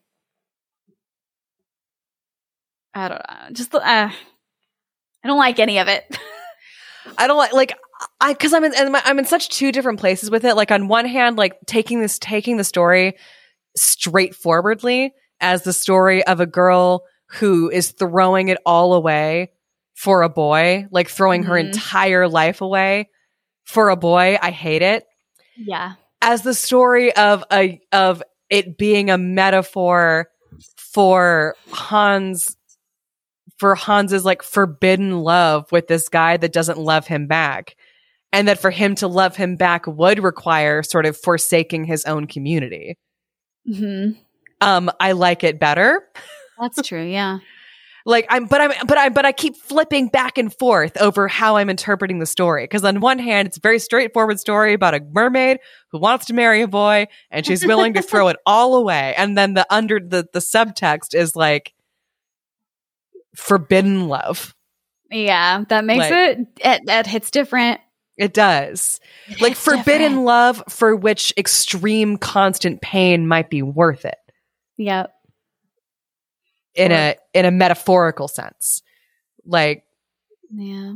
I don't know. I don't know. I keep I keep flipping back and forth and the gaining the human soul is what gets to me the most i don't know Mhm. it's just it's it's at that point it seems like something different like you're not really doing it for love you're doing it to get a human soul which i don't know yeah. It's so deep I do. I mean, I don't know what to think. I'm. I don't know what to think of the immortal soul bit. Like I, I, I don't know. yeah No reference point. well the witch isn't going to do all this for nothing Of course So not. she so she says, also you will have to pay me. And it is no trifling Poor price that I'm asking. You have the sweetest voice of anyone down here at the bottom of the sea. And while I don't doubt that you would like to captivate the prince with it, you must give this voice to me. I will take the very best thing that you have in return. I must pour my own blood in it to make the drink, as sharp as a two edged sword. But if you take my voice, the little mermaid said, what will be left to me? You'll have your looks, your, Your pretty, pretty face, face. and don't underestimate the, the don't underestimate the power of body language. language. she basically says that. Okay. With Does she say the men up there don't like a lot of blabber? no, she doesn't. but I mean, she's probably not wrong. With these, you can easily enchant a human heart. Well, have you lost your courage? Stick out your little tongue and I shall cut it off. I'll have my price and you shall have the Oh, potion. Jesus. Oh, I forgot that it was because she cut her tongue out. yeah. It's not like a magic says the Little spell. She cuts her tongue out. She fucking cuts it right out. Oh, So not even like does she just lose her voice and can't speak, but she's also mutilated. yeah. Like, how do you eat with no tongue? Like, That's a good question. like, I mean, you know, just kind of the mechanics of it of trying to imagine not being able to move food around your mouth using your tongue. Right? Like you put you put food in like the empty cavity of your mouth socket and tr- and like have to angle like have to like swish your have to swish your head around to get it into your teeth and then like knock it back once you're done. Like I'm thinking about it too much. I mean, it sounds really awful. And also, it does sound every awful. step you take, it feels like knives. I mean, this deal it's doesn't. not worth it. and also, you're banking on the fact that somebody's going to fall in love with you. I feel like that's just. it's just a bad idea. Just a bad idea. Ugh. Uh, the witch hung her cauldron over the flames to brew the potion. Cleanliness is a good thing, she said, as she tied her snakes in a knot and scoured the pot with them, which I really like. then she pricked herself in the chest and let her black blood splash into the cauldron. Spooky. Steam whirled up from it in such ghastly shapes that anyone would have been terrified by them. The witch constantly threw new ingredients into the cauldron and it started to boil. When the potion was ready at last, it looked as clear as the purest water.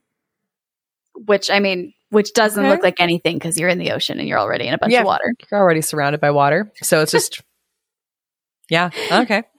There's your potion, said the witch, and she cut off the tongue of the little mermaid, who now Ugh. could neither sing nor talk. Ugh. If the polyps should pounce on you when you walk back through my wood, the witch said, just spill a drop of this brew upon them and their tentacles will break into a thousand pieces. But there was no need of that, for the polyps curled up in terror as soon as they saw the bright potion. they glittered in the little mermaid's hands as if they were a shining star. So she soon traversed the forest, the marsh, and the place of the raging whirlpools. She could see her father's palace. Her heart felt as if it would break with grief. She tiptoed into the garden, took one flower from each of her little sister's plots, blew Aw. a thousand kisses towards the palace, then mounted up through the dark blue sea. Oh, this is so sad. It's very What a sad, story. What how, very appropriate for a fairy tale fix winter holiday story It just gets sadder. because it's just it's breaking my heart. it gets so much sadder. Oh. The sun had not yet risen when she saw the prince's palace. As she climbed his splendid marble staircase, the moon was shining clear. The little mermaid swallowed the bitter, fiery potion, and it was as if a two edged sword stuck through her frail body. Aww. She swooned Oh. away and lay there as if she were dead. Yeah, when the sun rose over the sea, Mhm. when the sun rose over the sea, she awoke and felt a flash of pain. But directly in front of her stood the handsome young prince, gazing at her with his coal black eyes. Which I think coal black eyes is interesting for the prince. Yeah, yeah, That's- that's a definitely choice. different. You know, Well, I don't know. Maybe um, it's very specific. That's all. I'm wondering what color maybe eyes did, uh, Edward uh, Edward Cullen probably had like very dark eyes. Right? Lowering her gaze, she saw that her fishtail was gone and that she had the loveliest pair of white legs any young maiden could hope to have. I just uh, sorry, I just realized. Um, I think I said I said Edward Cullen. I meant Edvard Collin. I think you said Edward Cullen, but when you said that, I was thinking Edward Cullen and I was like, wow, with coal black eyes. coal black eyes. Sounds about right. yeah, absolutely. Um, now I'm wondering. I just don't think Stephenie Meyer was that smart. Um, oh, right. so I don't think it was actually named that. But never mind. Anyway, sorry. I know. I heard the same Keep thing. I was like, is that the vampire from Twilight? okay, go on. But she was naked, so she clothed herself in her own long hair. Oh, so very like Venus, like the Venus painting, Yeah. like where Aphrodite coming out of the sea. Yep.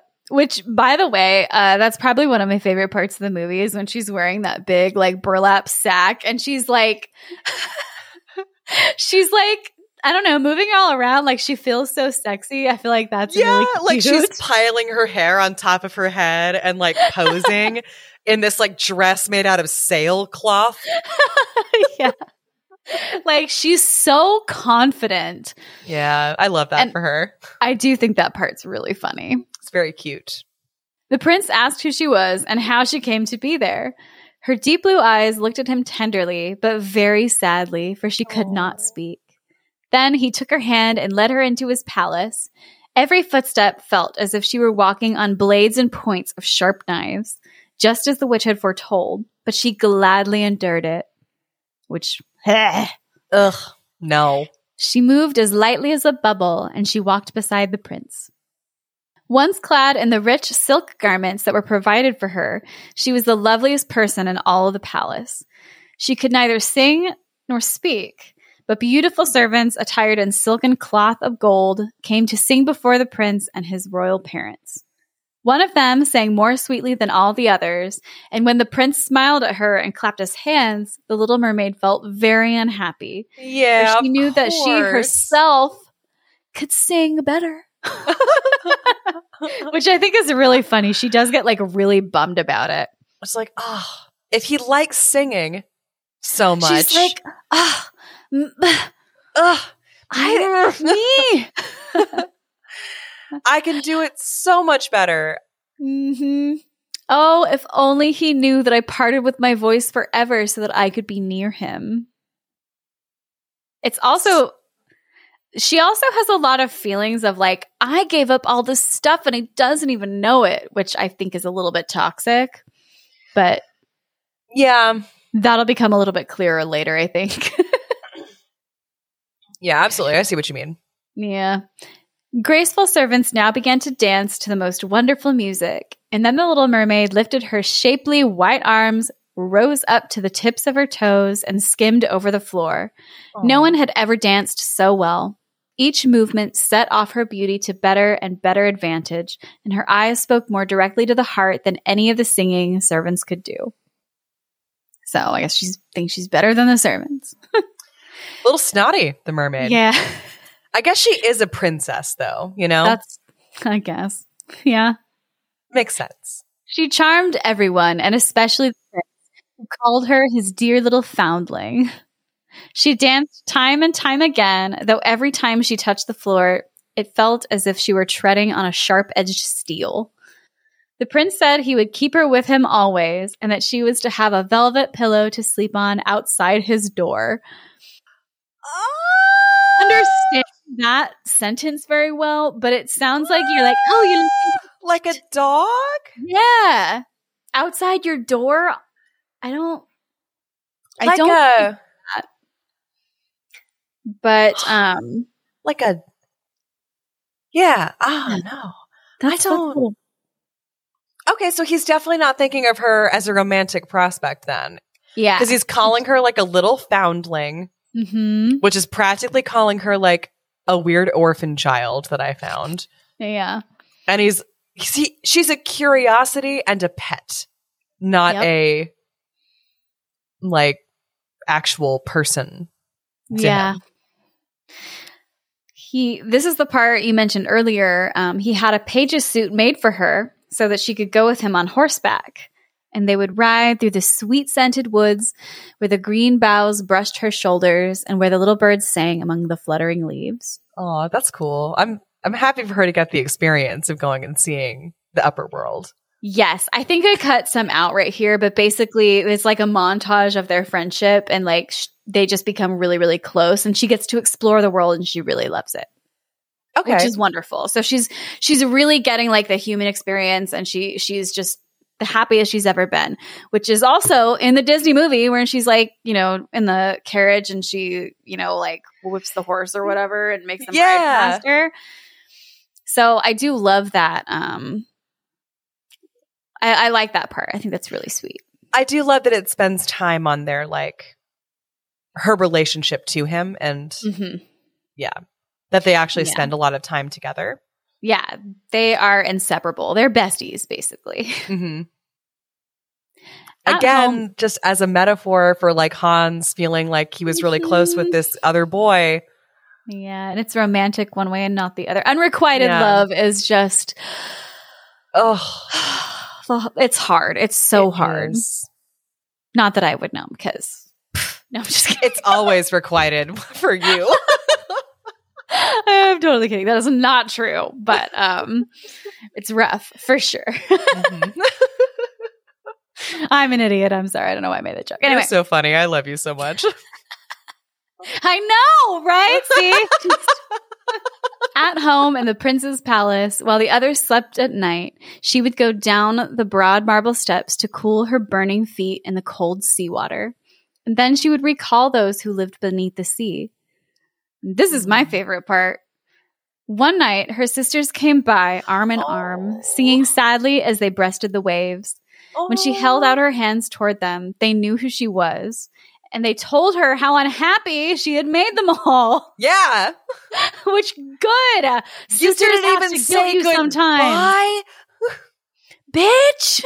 Bitch, you didn't even say goodbye. What are you doing? Come on.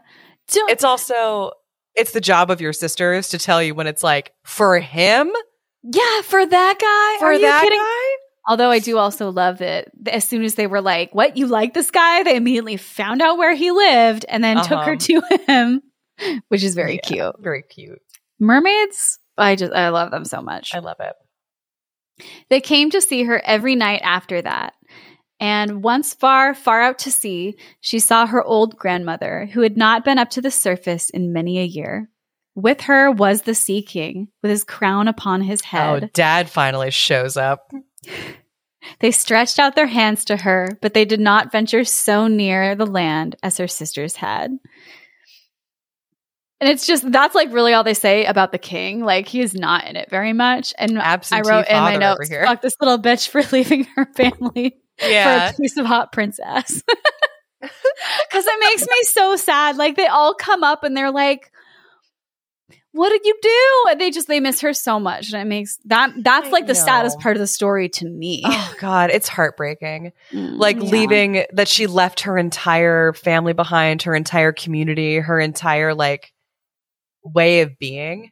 for someone who doesn't love her. I don't know. That just Yeah. part really bothers me. Yeah. Oh, it's so sad. It's very sad because they love her so much. They and do. Her sisters love her. They love her so much. Ugh, that's breaking my heart, Hans. so, day after day, she became more dear to the prince, who loved her as one would love a good little child, but he never thought of making her his queen. Yet she had to be his wife, or she would never have an immortal soul. And on the morning after his wedding, she would turn to foam on the waves. But he Don't you love me best of all? The little mermaid's eyes seemed to question him when he took her in his arms and kissed her lovely forehead. Oh, oh, this. Oh my God, it hurts. It hurts. It hurts. It hurts. The. Oh my God, like getting getting a kiss, but it's not the kind of kiss that you want because this person Mhm. doesn't feel about you like that. Like it's just. Yep, H- Hans Oh. fucking knew it. Absolutely, Oh. like experienced this 100%. Yes, you are most dear to me, said the prince, for you have the kindest heart. You love me more than anyone else does, and you look so much, I hate this, and you look so much like a young girl I once saw, but shall never find again. I was on a ship that was wrecked. Looks exactly like her. it's weird. You look like this girl that saved me from a shipwreck. Maybe it's the same girl. Ugh. Go on. Sorry. And anyway, now he talks about how the waves uh, casted him ashore near a temple where young girls found him. And he just basically recounts the day that he was saved by her. And he says, Though I saw her no more than twice, she is the only person in all the world whom I could love. But you are so much like her that you are almost that you almost replace the memory of her in my heart. She belongs to that holy temple. Therefore, it is my good fortune that I have you. We shall never part. Alas, he doesn't know it was I who saved his life, the little mermaid thought, probably like so frustrated. If if it looks like her, don't you think? I think Abby's like shaking with rage, or that's the screen's really fuzzy, but it looks like you're just like ah, yeah, I am like I'm just shaking, Shaking my hands of. Like, God damn it. like I know how it ends. I just want it to work out. Like Oh, I don't know. That's not my fix for it, but we'll talk Oh, about that later. okay. all right, go on. I think you can guess my fix as soon as you hear a certain part. Anyway. Alas, he doesn't know it was I who saved his life, the little mermaid thought. I carried him over the sea guard where the temple stands. I hid behind the foam and watched to see if anyone would come. I saw the pretty maid he loves better than me. Asaya was the only sign of her deep distress, for a mermaid cannot cry. He Ooh, says even on the- land, she can't cry. Like she's Yeah, still she's still like a mermaid. She's on a, her, She's a still a human girl. mermaid in her heart, I guess. She just so she doesn't have like an immortal soul either. Oh, so she can't cry. She like yeah. She still can't cry, which I to Hans Christian Andersen is worse. yeah. He says that the other maid belongs to the holy temple. She will never come out into the world, so they will never see each other again. It is I who will care for him, love him, and give all my life to him. Now, rumors arose that the prince was to wed a beautiful daughter of a neighboring king, and that it hmm. was for this reason he was having such superb ship made ready to sail. The rumor ran that the prince's real interest in visiting the neighboring kingdom was to see the king's daughter, that he was to travel with a lordly retinue. Mm-hmm. The Little Mermaid to make sure she's not an uggo. I don't know. I just like You don't want to get uh, Anna cleaved. yeah. Do you know- in do fairy you know tales are story? real- Wait, what? So uh when Henry the Eighth was like getting ready to marry yet again, he's the he's the English king that cut Mhm. all of his, you know, wives' heads off, etc. Yes. Slash definitely. created the concept of divorce within Christianity. Um I didn't know that. Yeah, um, th- England was a Catholic country until Henry VIII wanted to divorce his first wife, Catherine of Aragon, so Can that he could marry his mistress, Anne Boleyn. well, he hadn't killed anybody yet. Oh, he wanted okay. to marry Anne Boleyn, um, and the Pope would not grant him a divorce, and so England Oh. se- E- England seceded from the Catholic Church and created their own church, of which the king mean- is the head of is the head of the church, and so he pronounced himself divorced Oh. from Catherine and married Anne Boleyn. Anyway, later. After Anne Boleyn's dead and he's already married and married another lady and she died, he Yeah. got a portrait of Anne of Cleves. I think it's Anne of Cleves. the he got he got like a an old school nude. Yeah, he got like a portrait because like it was I don't know why. customary. It was customary to exchange portraits. How of- long? How long? Like Tinder would take in the in those times. You have to Yes, exactly. It's like Tinder. It's like Tinder. and then It's mail like it Tinder, off. but like it takes weeks before you can actually see someone's picture. And she was painted way hotter in her picture than she actually was, so that when she the most Tinder arrived, exactly. I But you love Photoshop you Photoshop yourself, and then you, You're actually show up for the, the, date. good pictures. yeah exactly so he was actually very disappointed with her looks um when he actually met her in person uh Anyway, anyway sorry that's a that's a total tangent but yes No, I missed it. That's so funny. I love so the that. prince wants to make sure he's not being Anne of Cleaved. Definitely. Everyone in fairy tales is very shallow. I mean, I guess I would be the same way probably. Like, I want to see first who is this person, but it's just a nice way of saying it, I guess. Okay, so he wants to see the king's daughter. Yes, to see the king's daughter. His real interest in visiting, which you know what? I'm Fair, being very fine. judgmental. That's fair. That's fair. That's you want to you want to you want to lay eyeballs on the person who you're going to marry. That's that's fair. Yep. Well, the little mermaid shook her head and smiled, for she knew the prince's thoughts far better than anyone else did. I'm forced to make this journey, he told her. I must visit the beautiful princess. Oh no, I Oh, have to go see the beautiful princess. This is my parents' wish. But they would not have me bring her home as my bride against my own will, and I can never love her. She does not resemble the lovely maiden in the temple as you do. Not like you. It's really weird. You remind me so much of her. You look like her exactly. Which is also very true to the Disney version of the movie. Yes, he says pretty much exactly the same thing. Yeah, because the Ursula, per, like, oh, but she uses the voice, not like the way she looks instead. Yeah, he he recognizes the voice more than he recognizes. But that's face. a really, cl- that's a, such a clever way that Disney added this part into the story. I think. it makes it make more sense Yeah, for sure. that he fell in love with the voice and not necessarily with the face. So even though she resembles that person, she can't speak, which means mm-hmm. she couldn't possibly be her. Yeah. Yeah. Right. So anyway. And and also I hate the prince for this because he's just very much stringing her along. And if I were to choose a bride, says the prince, I would sooner choose you, my dear mute foundling with those telling eyes of yours. And he Oh, kissed her on the mouth, Oh, fingered her long hair, and laid his head and laid his head against her heart, so that she came to dream of mortal happiness and an immortal soul. He So just kissed kind her of on stringing the her along. Yeah, So like, I love you, asshole. Mm, yeah, not a fan. I trust you aren't afraid of the sea, my silent child, he said, as they went on board of the magnificent vessel that was to carry them to the land of the neighboring king.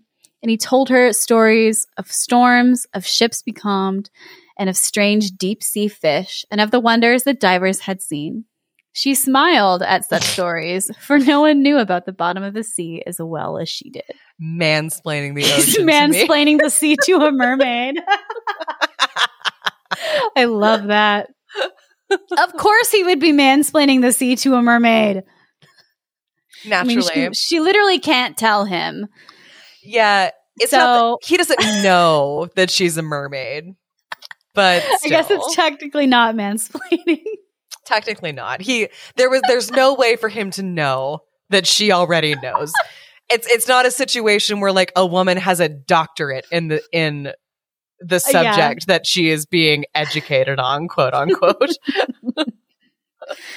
but it is funny. It is which funny. is obviously why it's in the story. Anyway, in the clear moonlight, when everyone except the man at the helm was asleep, she sat on the side of the ship, gazing down through the transparent water and through the transparent water, and fancied that she could catch glimpses of her father's palace.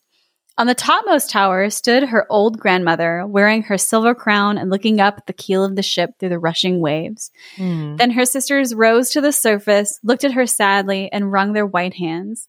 She smiled and waved, trying to let them know that all was well and that she was happy. Oh, she's lying. She's so sad. hmm But along came the cabin boy, and her sisters dived out of sight so quickly that the boy supposed the flash of white he had seen was merely foam on the sea. Oh. Next morning, the ship came into the harbor of the neighboring king's glorious city.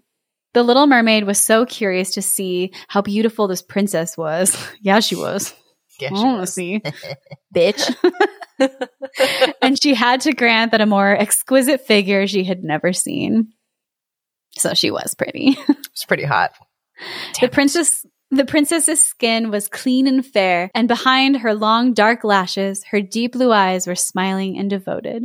Aw. It was you, the prince cried, because he's an idiot. He's so You're the one who saved me when I da- when I lay like a dead man beside the sea. And she doesn't say anything either.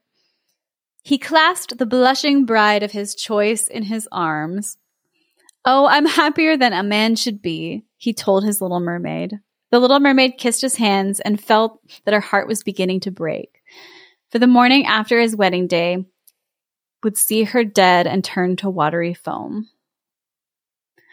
All the church bells rang out and heralds rode through the streets to announce the wedding.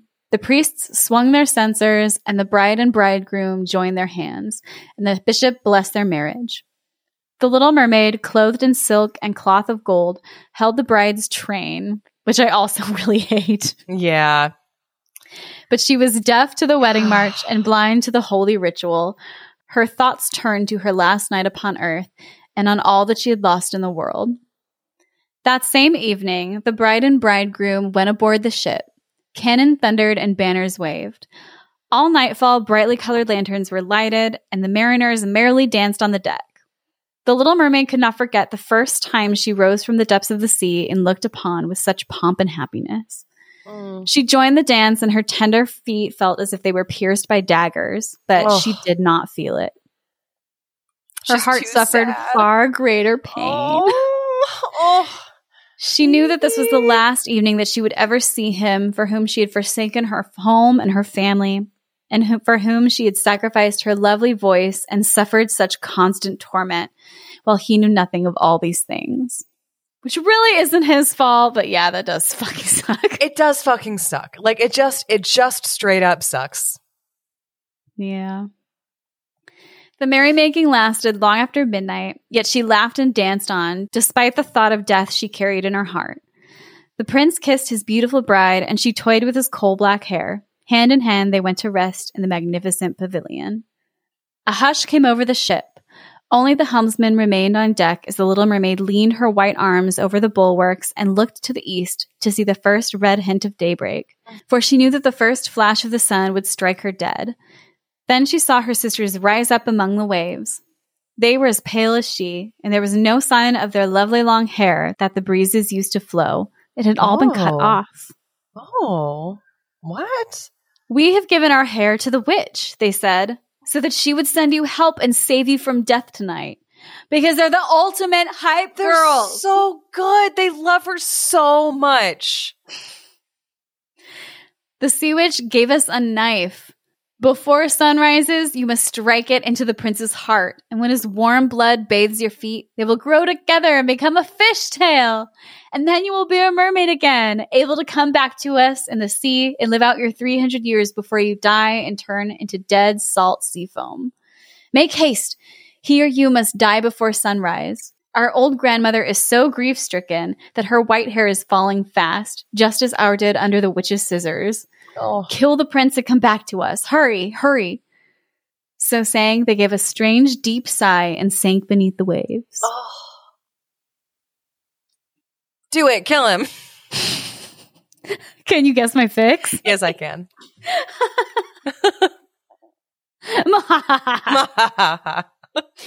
the little mermaid parted the purple curtains of the tent and saw the beautiful bride asleep with her head on the prince's breast. The mermaids bent down and kissed his shapely forehead. I don't know why shapely forehead makes me laugh. I think Hans loved himself a, a nice forehead. yeah, he did.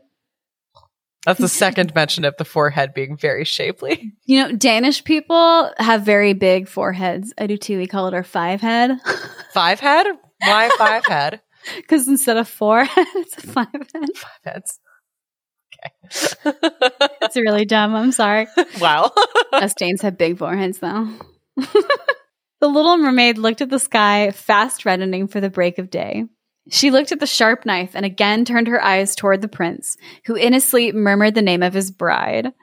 His thoughts were all for her, and the knife blade trembled in the mermaid's hand.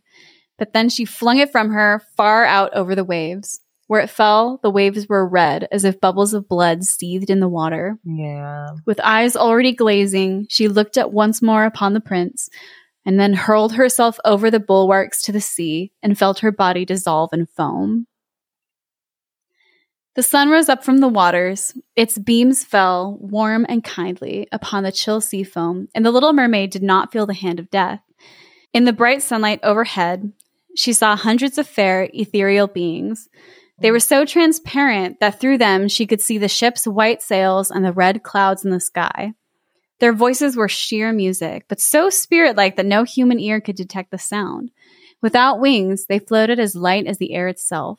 The little mermaid discovered that she was shaped like them and that she was gradually rising up out of the foam. Ooh. Who are you? she asked, and her voice sounded like those above her, so spiritual that no music on earth could match it. and this is how I imagine them sounding. We are the daughters of the air, they answered. Ooh. I'm not going to say the whole line like that, but that's how I imagine them. A mermaid has no immortal soul and can never get one unless she wins the love of a human being. Her eternal life must depend on a power outside herself. The daughters of the air do not have an immortal soul either, but they can earn one by their good deeds. we fly to the south, where the hot poisonous air kills human beings unless we cool the breezes. We carry the scent of flowers through the air, bringing freshness and healing balm wherever we go. Hmm. When for 300 years we have tried to do all the good that we can, we are given an immortal soul and can share mankind's eternal bliss. You, poor little mermaid, have tried with your whole, your whole heart to do this. Your too. whore heart. Your Basically, and that's not wrong. You're suffering and sorry. Start over. This part's really hard. When for 300 years we have tried to do all the good that we can, we are given an immortal soul and share in mankind's eternal bliss. You, poor little mermaid, have tried with your whole heart to do this too. Your suffering and your loyalty have raised you up to the realm of airy spirits. And now, in the course of 300 years, you may earn by your good deeds a soul that will never die. The little mermaid lifted her clear, bright eyes towards God's Son, and for the first time, her eyes were wet with tears. Ah. On board, the ship was astir and lively again. She saw the prince and his fair bride in search of her. They gazed sadly into the seething foam, as if they knew she had hurled herself into the waves. Unseen by them, she kissed the bride's forehead, smiled upon the prince, and rose up with the other daughters of the air to the rose red clouds that sailed on high. This is the way that we shall rise to the kingdom of God after 300 years have passed. We may get there even sooner, one spirit whispered.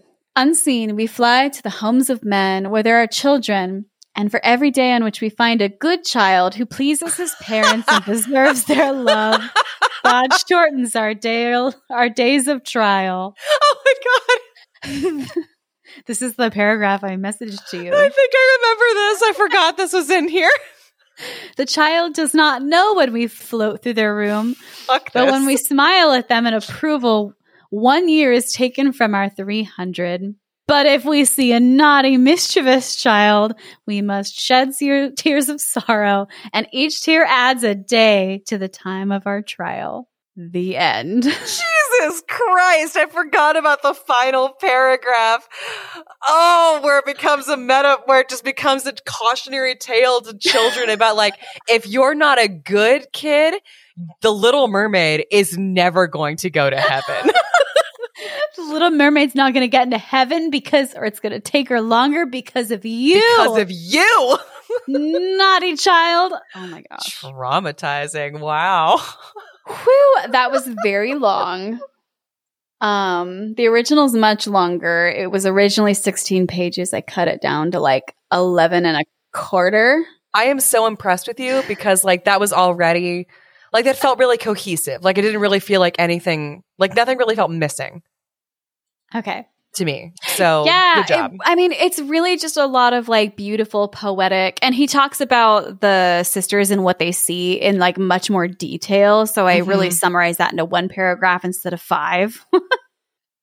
And I love that they give her an option. Like they went to the sea witch to ask for help. Like I love that so much. Me Obviously, that's my fix. Is that um, not even necessarily that she kills the prince. I also think it would be really funny if the sisters just decided to kill the prince themselves. I do love that. I love I love that of the sisters just killed prince. like as soon as the Little Mermaid tear turns to sea foam, all of the mermaids just cause a shipwreck and kill everyone on board. I think that's a great ending. That's funny. I like that. for me.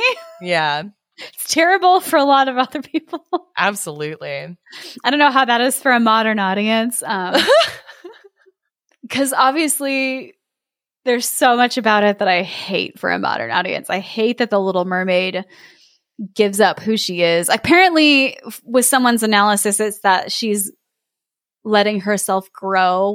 Like, I get it, and I think that's fair, but it doesn't, it sounds like that's not the way to let yourself grow, is to like be obsessive over someone or give up who you are and try i don't know like give it all up for like religious beliefs too.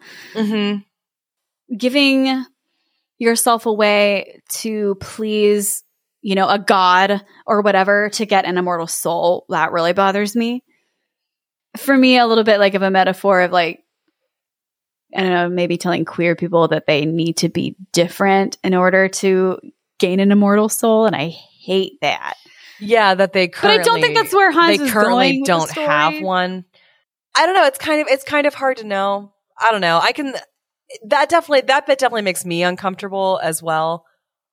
Um, I I dis I you know I've always disliked the idea that people who because because that's the implication is that like people who aren't Christian or observing observing Christianity the way that I think Victorian Danish society are like don't have immortal souls like don't are don't have a guarantee of heaven. Yeah. But they can potentially become worthy of heaven through good deeds or or conversion maybe. Yeah. Um i i also that also makes me uncomfortable. I don't i don't love that as a theme. I think i've always found that confusing and upsetting that like the concept that no matter how good you are in every other way if you're not christian you're not you're not really good yeah absolutely so yeah, that totally makes me uncomfortable. I think fixing it for a modern audience does include like kind of getting rid of that theme mm-hmm. and potentially replacing it with I I don't even know, something something else. Like something something more self-actualizing. Yeah. I mean honestly I think the Disney ending is really cute, where they just end up together and it's like nice. But if you had to have like a version where they don't end up together, Mhm. I just like the idea of her dying and then her sisters kill him. like, You see, I don't. I actually, I actually really love the. I love the way this story ends. I, yeah, I, I genuinely. ethereal beings part. or do you like that too? I don't even hate that. Really, I, I hate that it's in the pursuit of heaven. You know, uh, I don't. I don't love that it's in the pursuit of a Christian idea of of what a good person is. hmm but I do love the idea. Oh, I'm such a sucker. I'm such a sucker for love that ends badly stories. yeah. um, I love them. Pining is one of my favorite tropes in romantic stories. And I love the idea of your, wow, I might actually get a little teary. I've had a lot of wine. Good. Excellent. That's it's Christmas episode. It's Christmas. I'm going to cry a little. Um, your life didn't turn out the way you thought or the way you wanted, hmm but it was still worth it to you. hmm Yeah, yeah. And also, life in some form goes on. That's true. Yeah, in some form. I love that. And you can continue to work on yourself, be a good person. It's, ju- it's just that, like, this particular dream didn't work out. Mm-hmm. Which they but now you get a don't. new you get a new dream like and you work on that instead and and and you can and I, I love i love the sort of like various transformations that she goes through Mhm. in in pursuit of of new goals and new things that make her curious and new things that she wants to achieve i'm uncomfortable with it being an immortal soul as the ultimate goal like that's that's very yikes to me but i but i do i don't know i love that like she loves him enough to let Mhm. him go Yeah. and go be something else Yeah. that is also fulfilling Aw. Oh, i love it so You're much. so thoughtful. You're so sweet. I love it. I'm just like, yeah, kill him. and you're just like, i think it's a beautiful story yeah, it really is. It's absolutely beautiful. There's a reason why everybody knows The Little Mermaid. And yeah i don't know i like i like it i don't know i i the, the only part i would change is is the end goal like i i don't Yeah. that's that's that's the that's the fix for me is not making it like yeah, just kind of the wording. yeah about about gaining a soul because that's like the the distinction of like a worthy person Mm-hmm. but the rest Oh. of it i actually really like I love it. Abby's wiping away tears. oh and god if I could so cry and I were a feeling being, I would be too. Well, because also my opinion of the story depend like it, it depends on how I'm thinking of it, right? Like as a as a Yeah. straightforward story of a girl who throws it all away for a boy and then jumps into the sea. I- yeah. I don't like it um Mhm. as much. As a story that's a metaphor about That probably helped Andersen like move on and move on. Be, find some sort of closure. Yes. Yeah, definitely. a, a story about like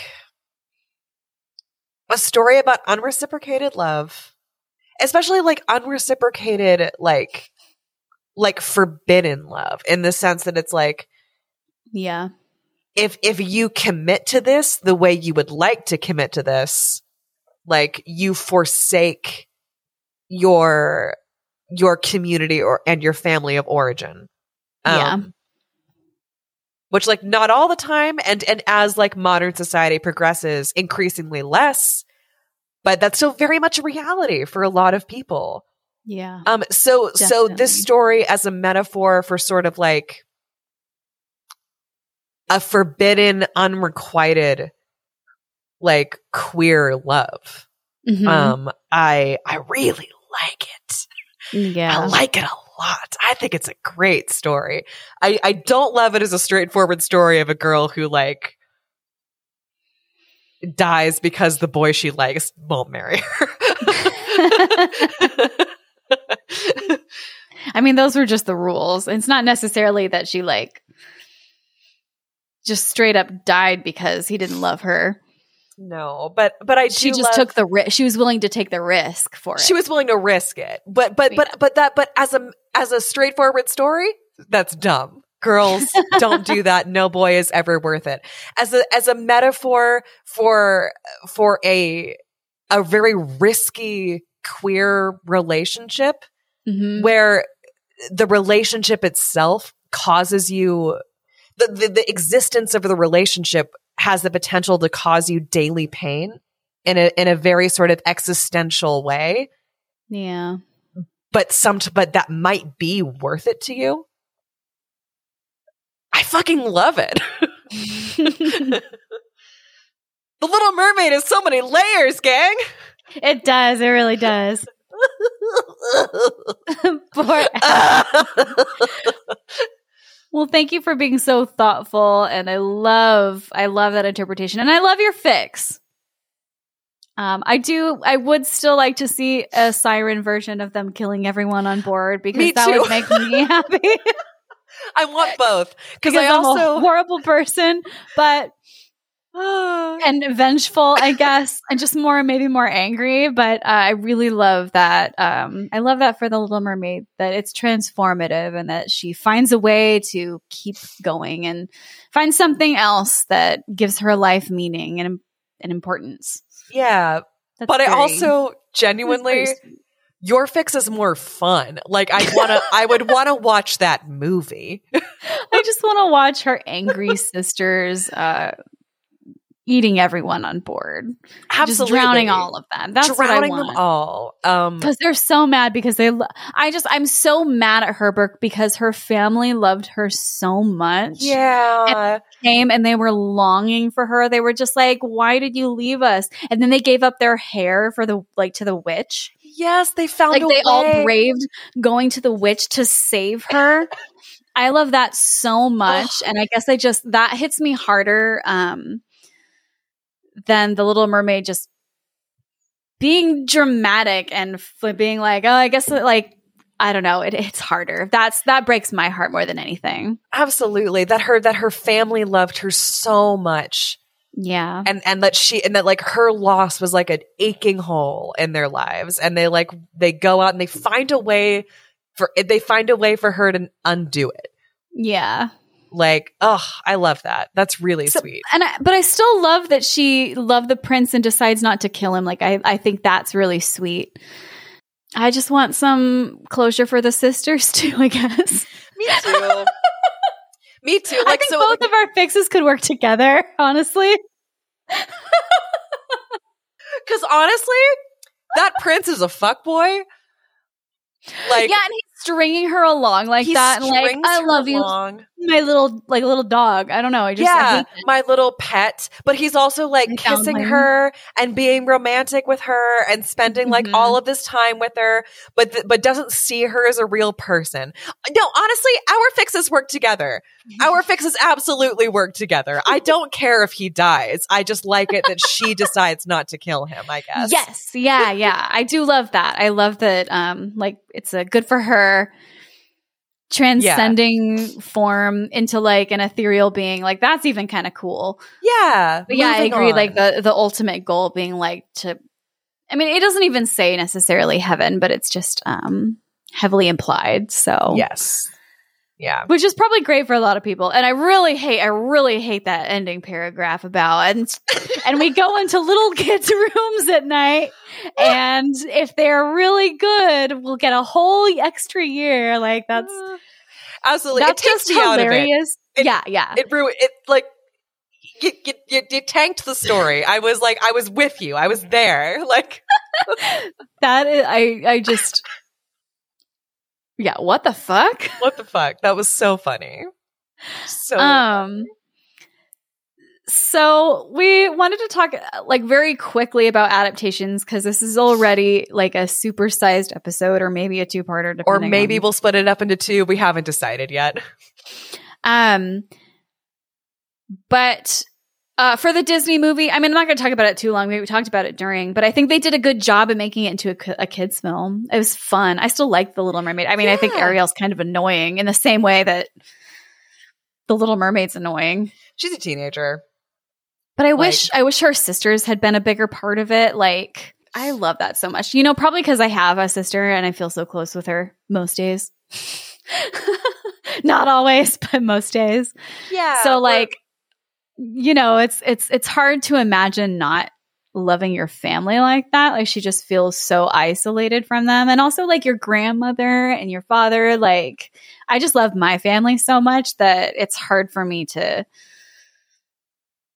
and they care about her so much. I don't know. I wish that had been in the in the Disney film a little bit more. I guess the dad cares about her, but Yeah, he does. He does. Like, uh, so when I was watching it Mhm. uh, today, first of all, I just want to give a quick shout out to my partner Steven, who was convinced that Sebastian is a lobster. what? No. And I know. And I told him there's literally a song about how Sebastian is a crab. Wait, there's a song about that he's a crab? It's not about how he's a crab, but like, you know, the Le Poisson song where the chef is like cooking seafood Oh. And talks Yeah. about how he's going to make a stuffed crab out of Oh yeah. Sebastian. That is Anyway, there is a song about him being a crab. I just Yeah. didn't even think of it that way. Yeah. Good point. So anyway, but but Steven was so convinced because he was like, "No, I get that the movie is saying he's a crab, but he looks like a lobster to me in character he doesn't design." have the tail or the I know he doesn't have the tail, but the but Steven was going off of the claws. Like he has one, he is like his claws are like he's got a puncher claw and a and a pincer claw. Does he have a small claw? Now I gotta look it up, Sebastian. I didn't think so, but Steven Steven was convinced, and we argued about it the entire movie.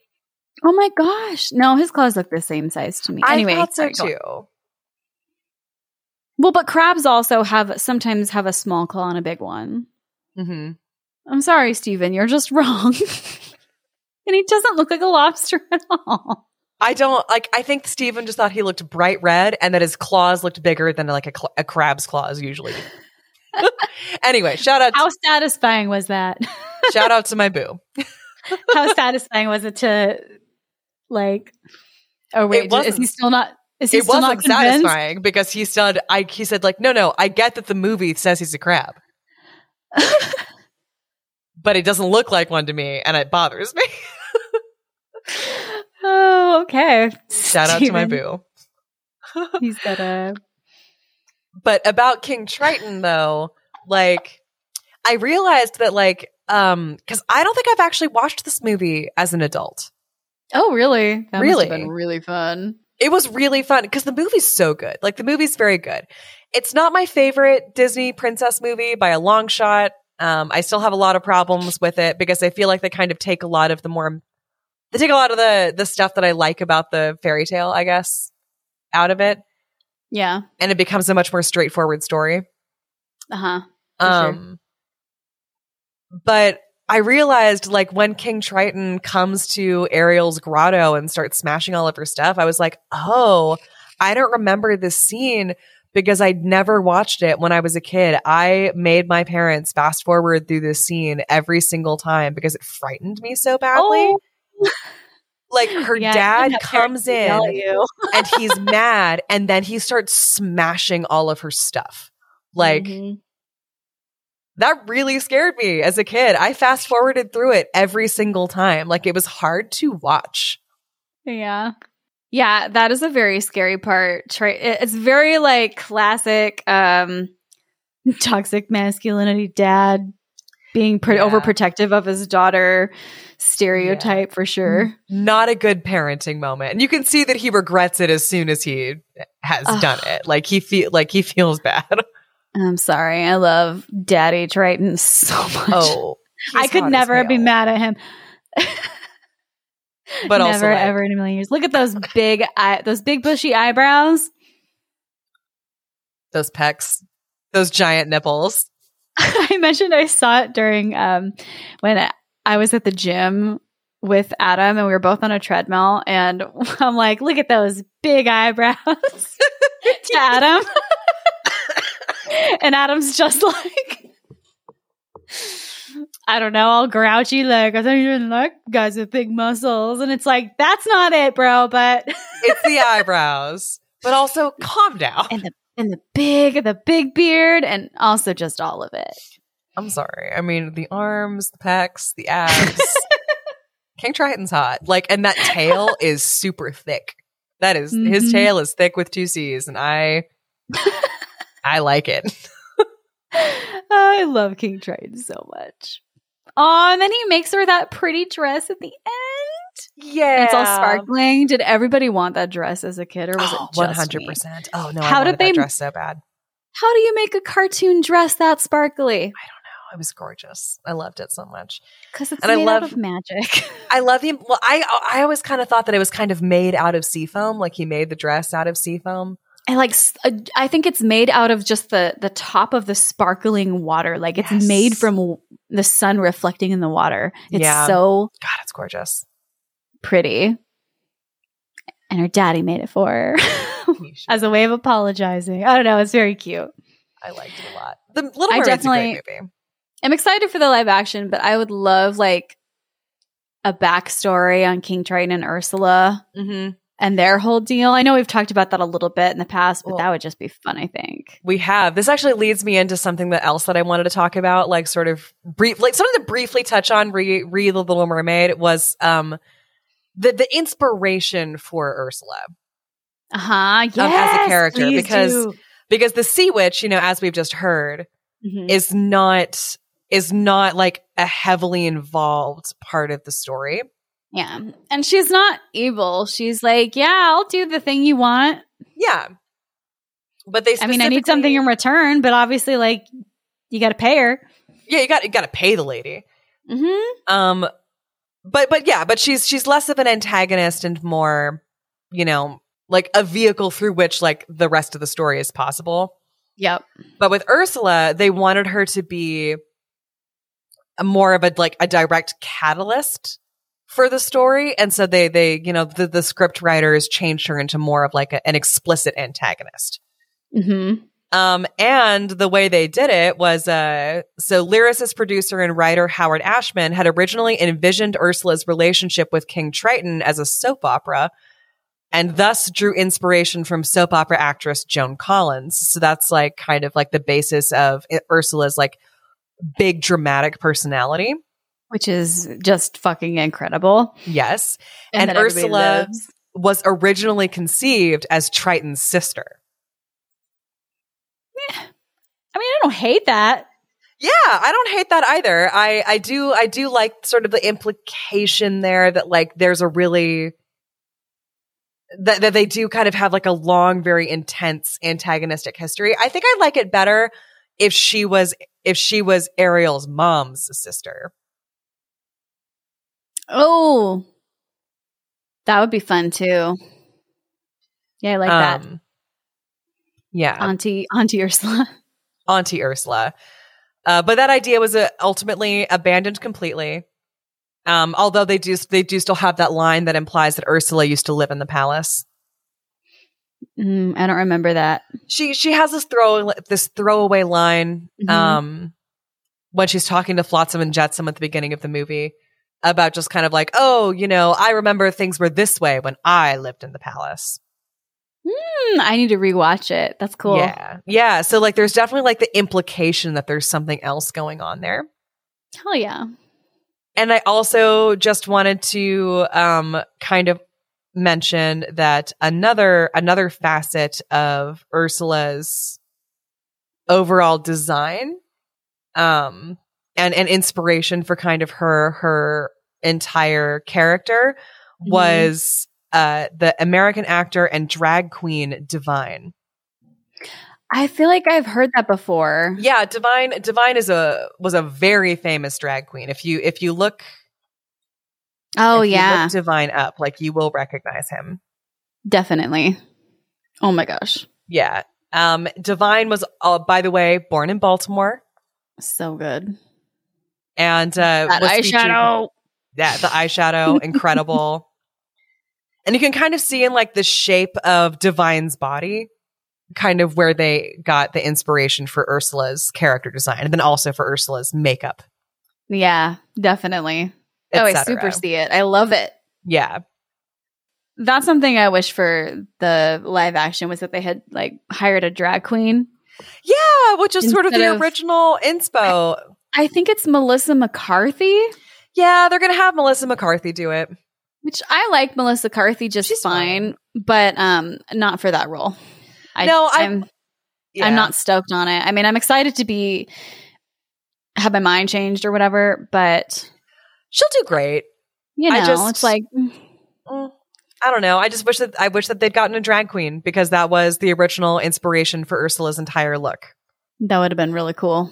Um, which also I just wanted to uh, just just touch on a little bit. Like there, there's nothing specific about this, but just mention that like Disney Disney villains, especially from around this time period, tend to be queer coded, hmm uh, which is why a lot of queer people end up really simping for the villain in a lot of in a lot of movies and TV because like that was who uh, we had to be represented by um, were these like clearly gay people, but they were the baddies. Mhm. But there are baddies. There are messy, murderous messes. We do claim them. yeah. So I just thought that that was, I don't know, that was cool that just Ursula was directly inspired by a drag queen. yeah, absolutely. Hashtag villain sympathizer. Villain sympathizers. I've got an entire, I've got an entire like extra rant about that, but that's for another, that's for another episode. Um, All right. Um, I think we have one last. There's one thing I want to say. Um, you were talking about wanting Ariel's sisters to be involved more Yeah. in the yes. story. Did Yes. you ever watch the Little Mermaid TV show? I did, but I only remember that one episode with the deaf mermaid because pictures of it have recently shown up in my feed. I like wouldn't have remembered it otherwise. The deaf Mermaid? I don't Yeah, in the TV show, there's one episode where there's a deaf mermaid and she's like signing, and she's also oh, a Deaf Mermaid. Sorry, I thought you were saying Death Mermaid. I know that's metal as hell. No, she's deaf, so she's signing and stuff. Yeah, yeah. and it only popped up because of all this like you know people freaking out about a black princess or bra- black Or ariel whatever Black Mermaid. i don't know if the deaf mermaid was black or latina but um her name was Gabriella.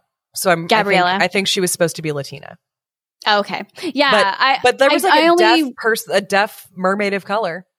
I know it's fucking awesome and i only remember that i even watched the show because i saw that and i was like i remember that episode but i don't Mhm. remember literally anything else because i was very very young I actually I watched that show a lot, and so did Yeah. so did my sibling, and we loved that show because like Ariel's sisters are much more involved. They have individual personalities. Like she has like specific relationships with each of her sisters. oh i love it They had a deaf. They had a deaf mermaid that actually like speaks in sign. They had like and the the episodes were genuinely really scary. A couple of them. Like there's one where like Ariel gets trapped by a cursed bracelet in some kind of like undersea like nether world that she is trying to escape. That sounds awesome It's awesome. I'm gonna have to check to see if that's on Disney Plus. It is on Disney Plus. Hell yes. Yeah. All right, Awesome. we had one more thing we wanted we wanted to mention Yeah. as far as Little Mermaid adaptations go. Yeah, just one more shout out. Um, Abby, do you want to talk about it because you're the one who actually bought me this book? I did. I bought you this book for like I think Christmas um I don't years remember. ago. I don't remember. But it's The Merry Spinster by Danny Lavery, who is a writer that I just in general really enjoy. And he wrote a bunch of uh sort of reimagined fairy tales told from a very queer and a very trans in particular perspective. Mhm. Um, because it was also it was right around the time when he was transitioning himself, and so he obviously, you know, he was having a lot of feelings about it. Mm-hmm. And uh, one of the stories in the book is called The Daughter Cells. And that is a retelling of The Little Mermaid and sort of like a, a queer horror. Oh, it's really dark. Dark. Super retelling. dark. Very fun. Very almost like.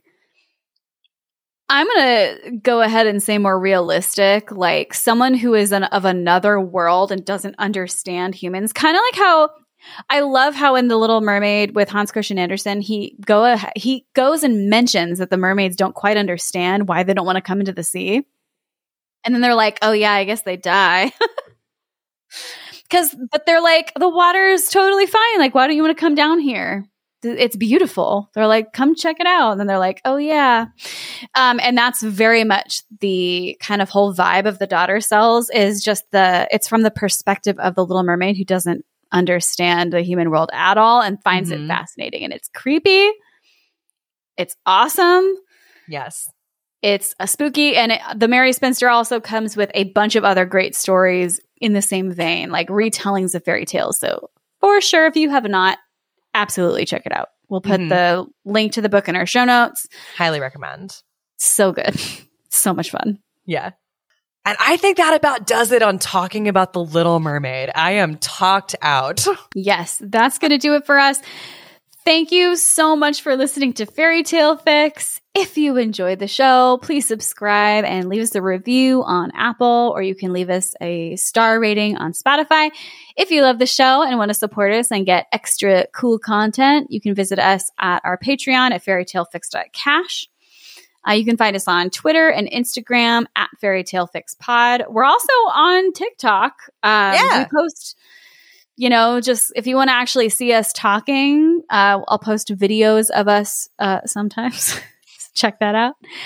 And please email us your favorite fairy tales, your favorite folklore, nursery rhymes, and other such things at info at fairytalefixpod.com.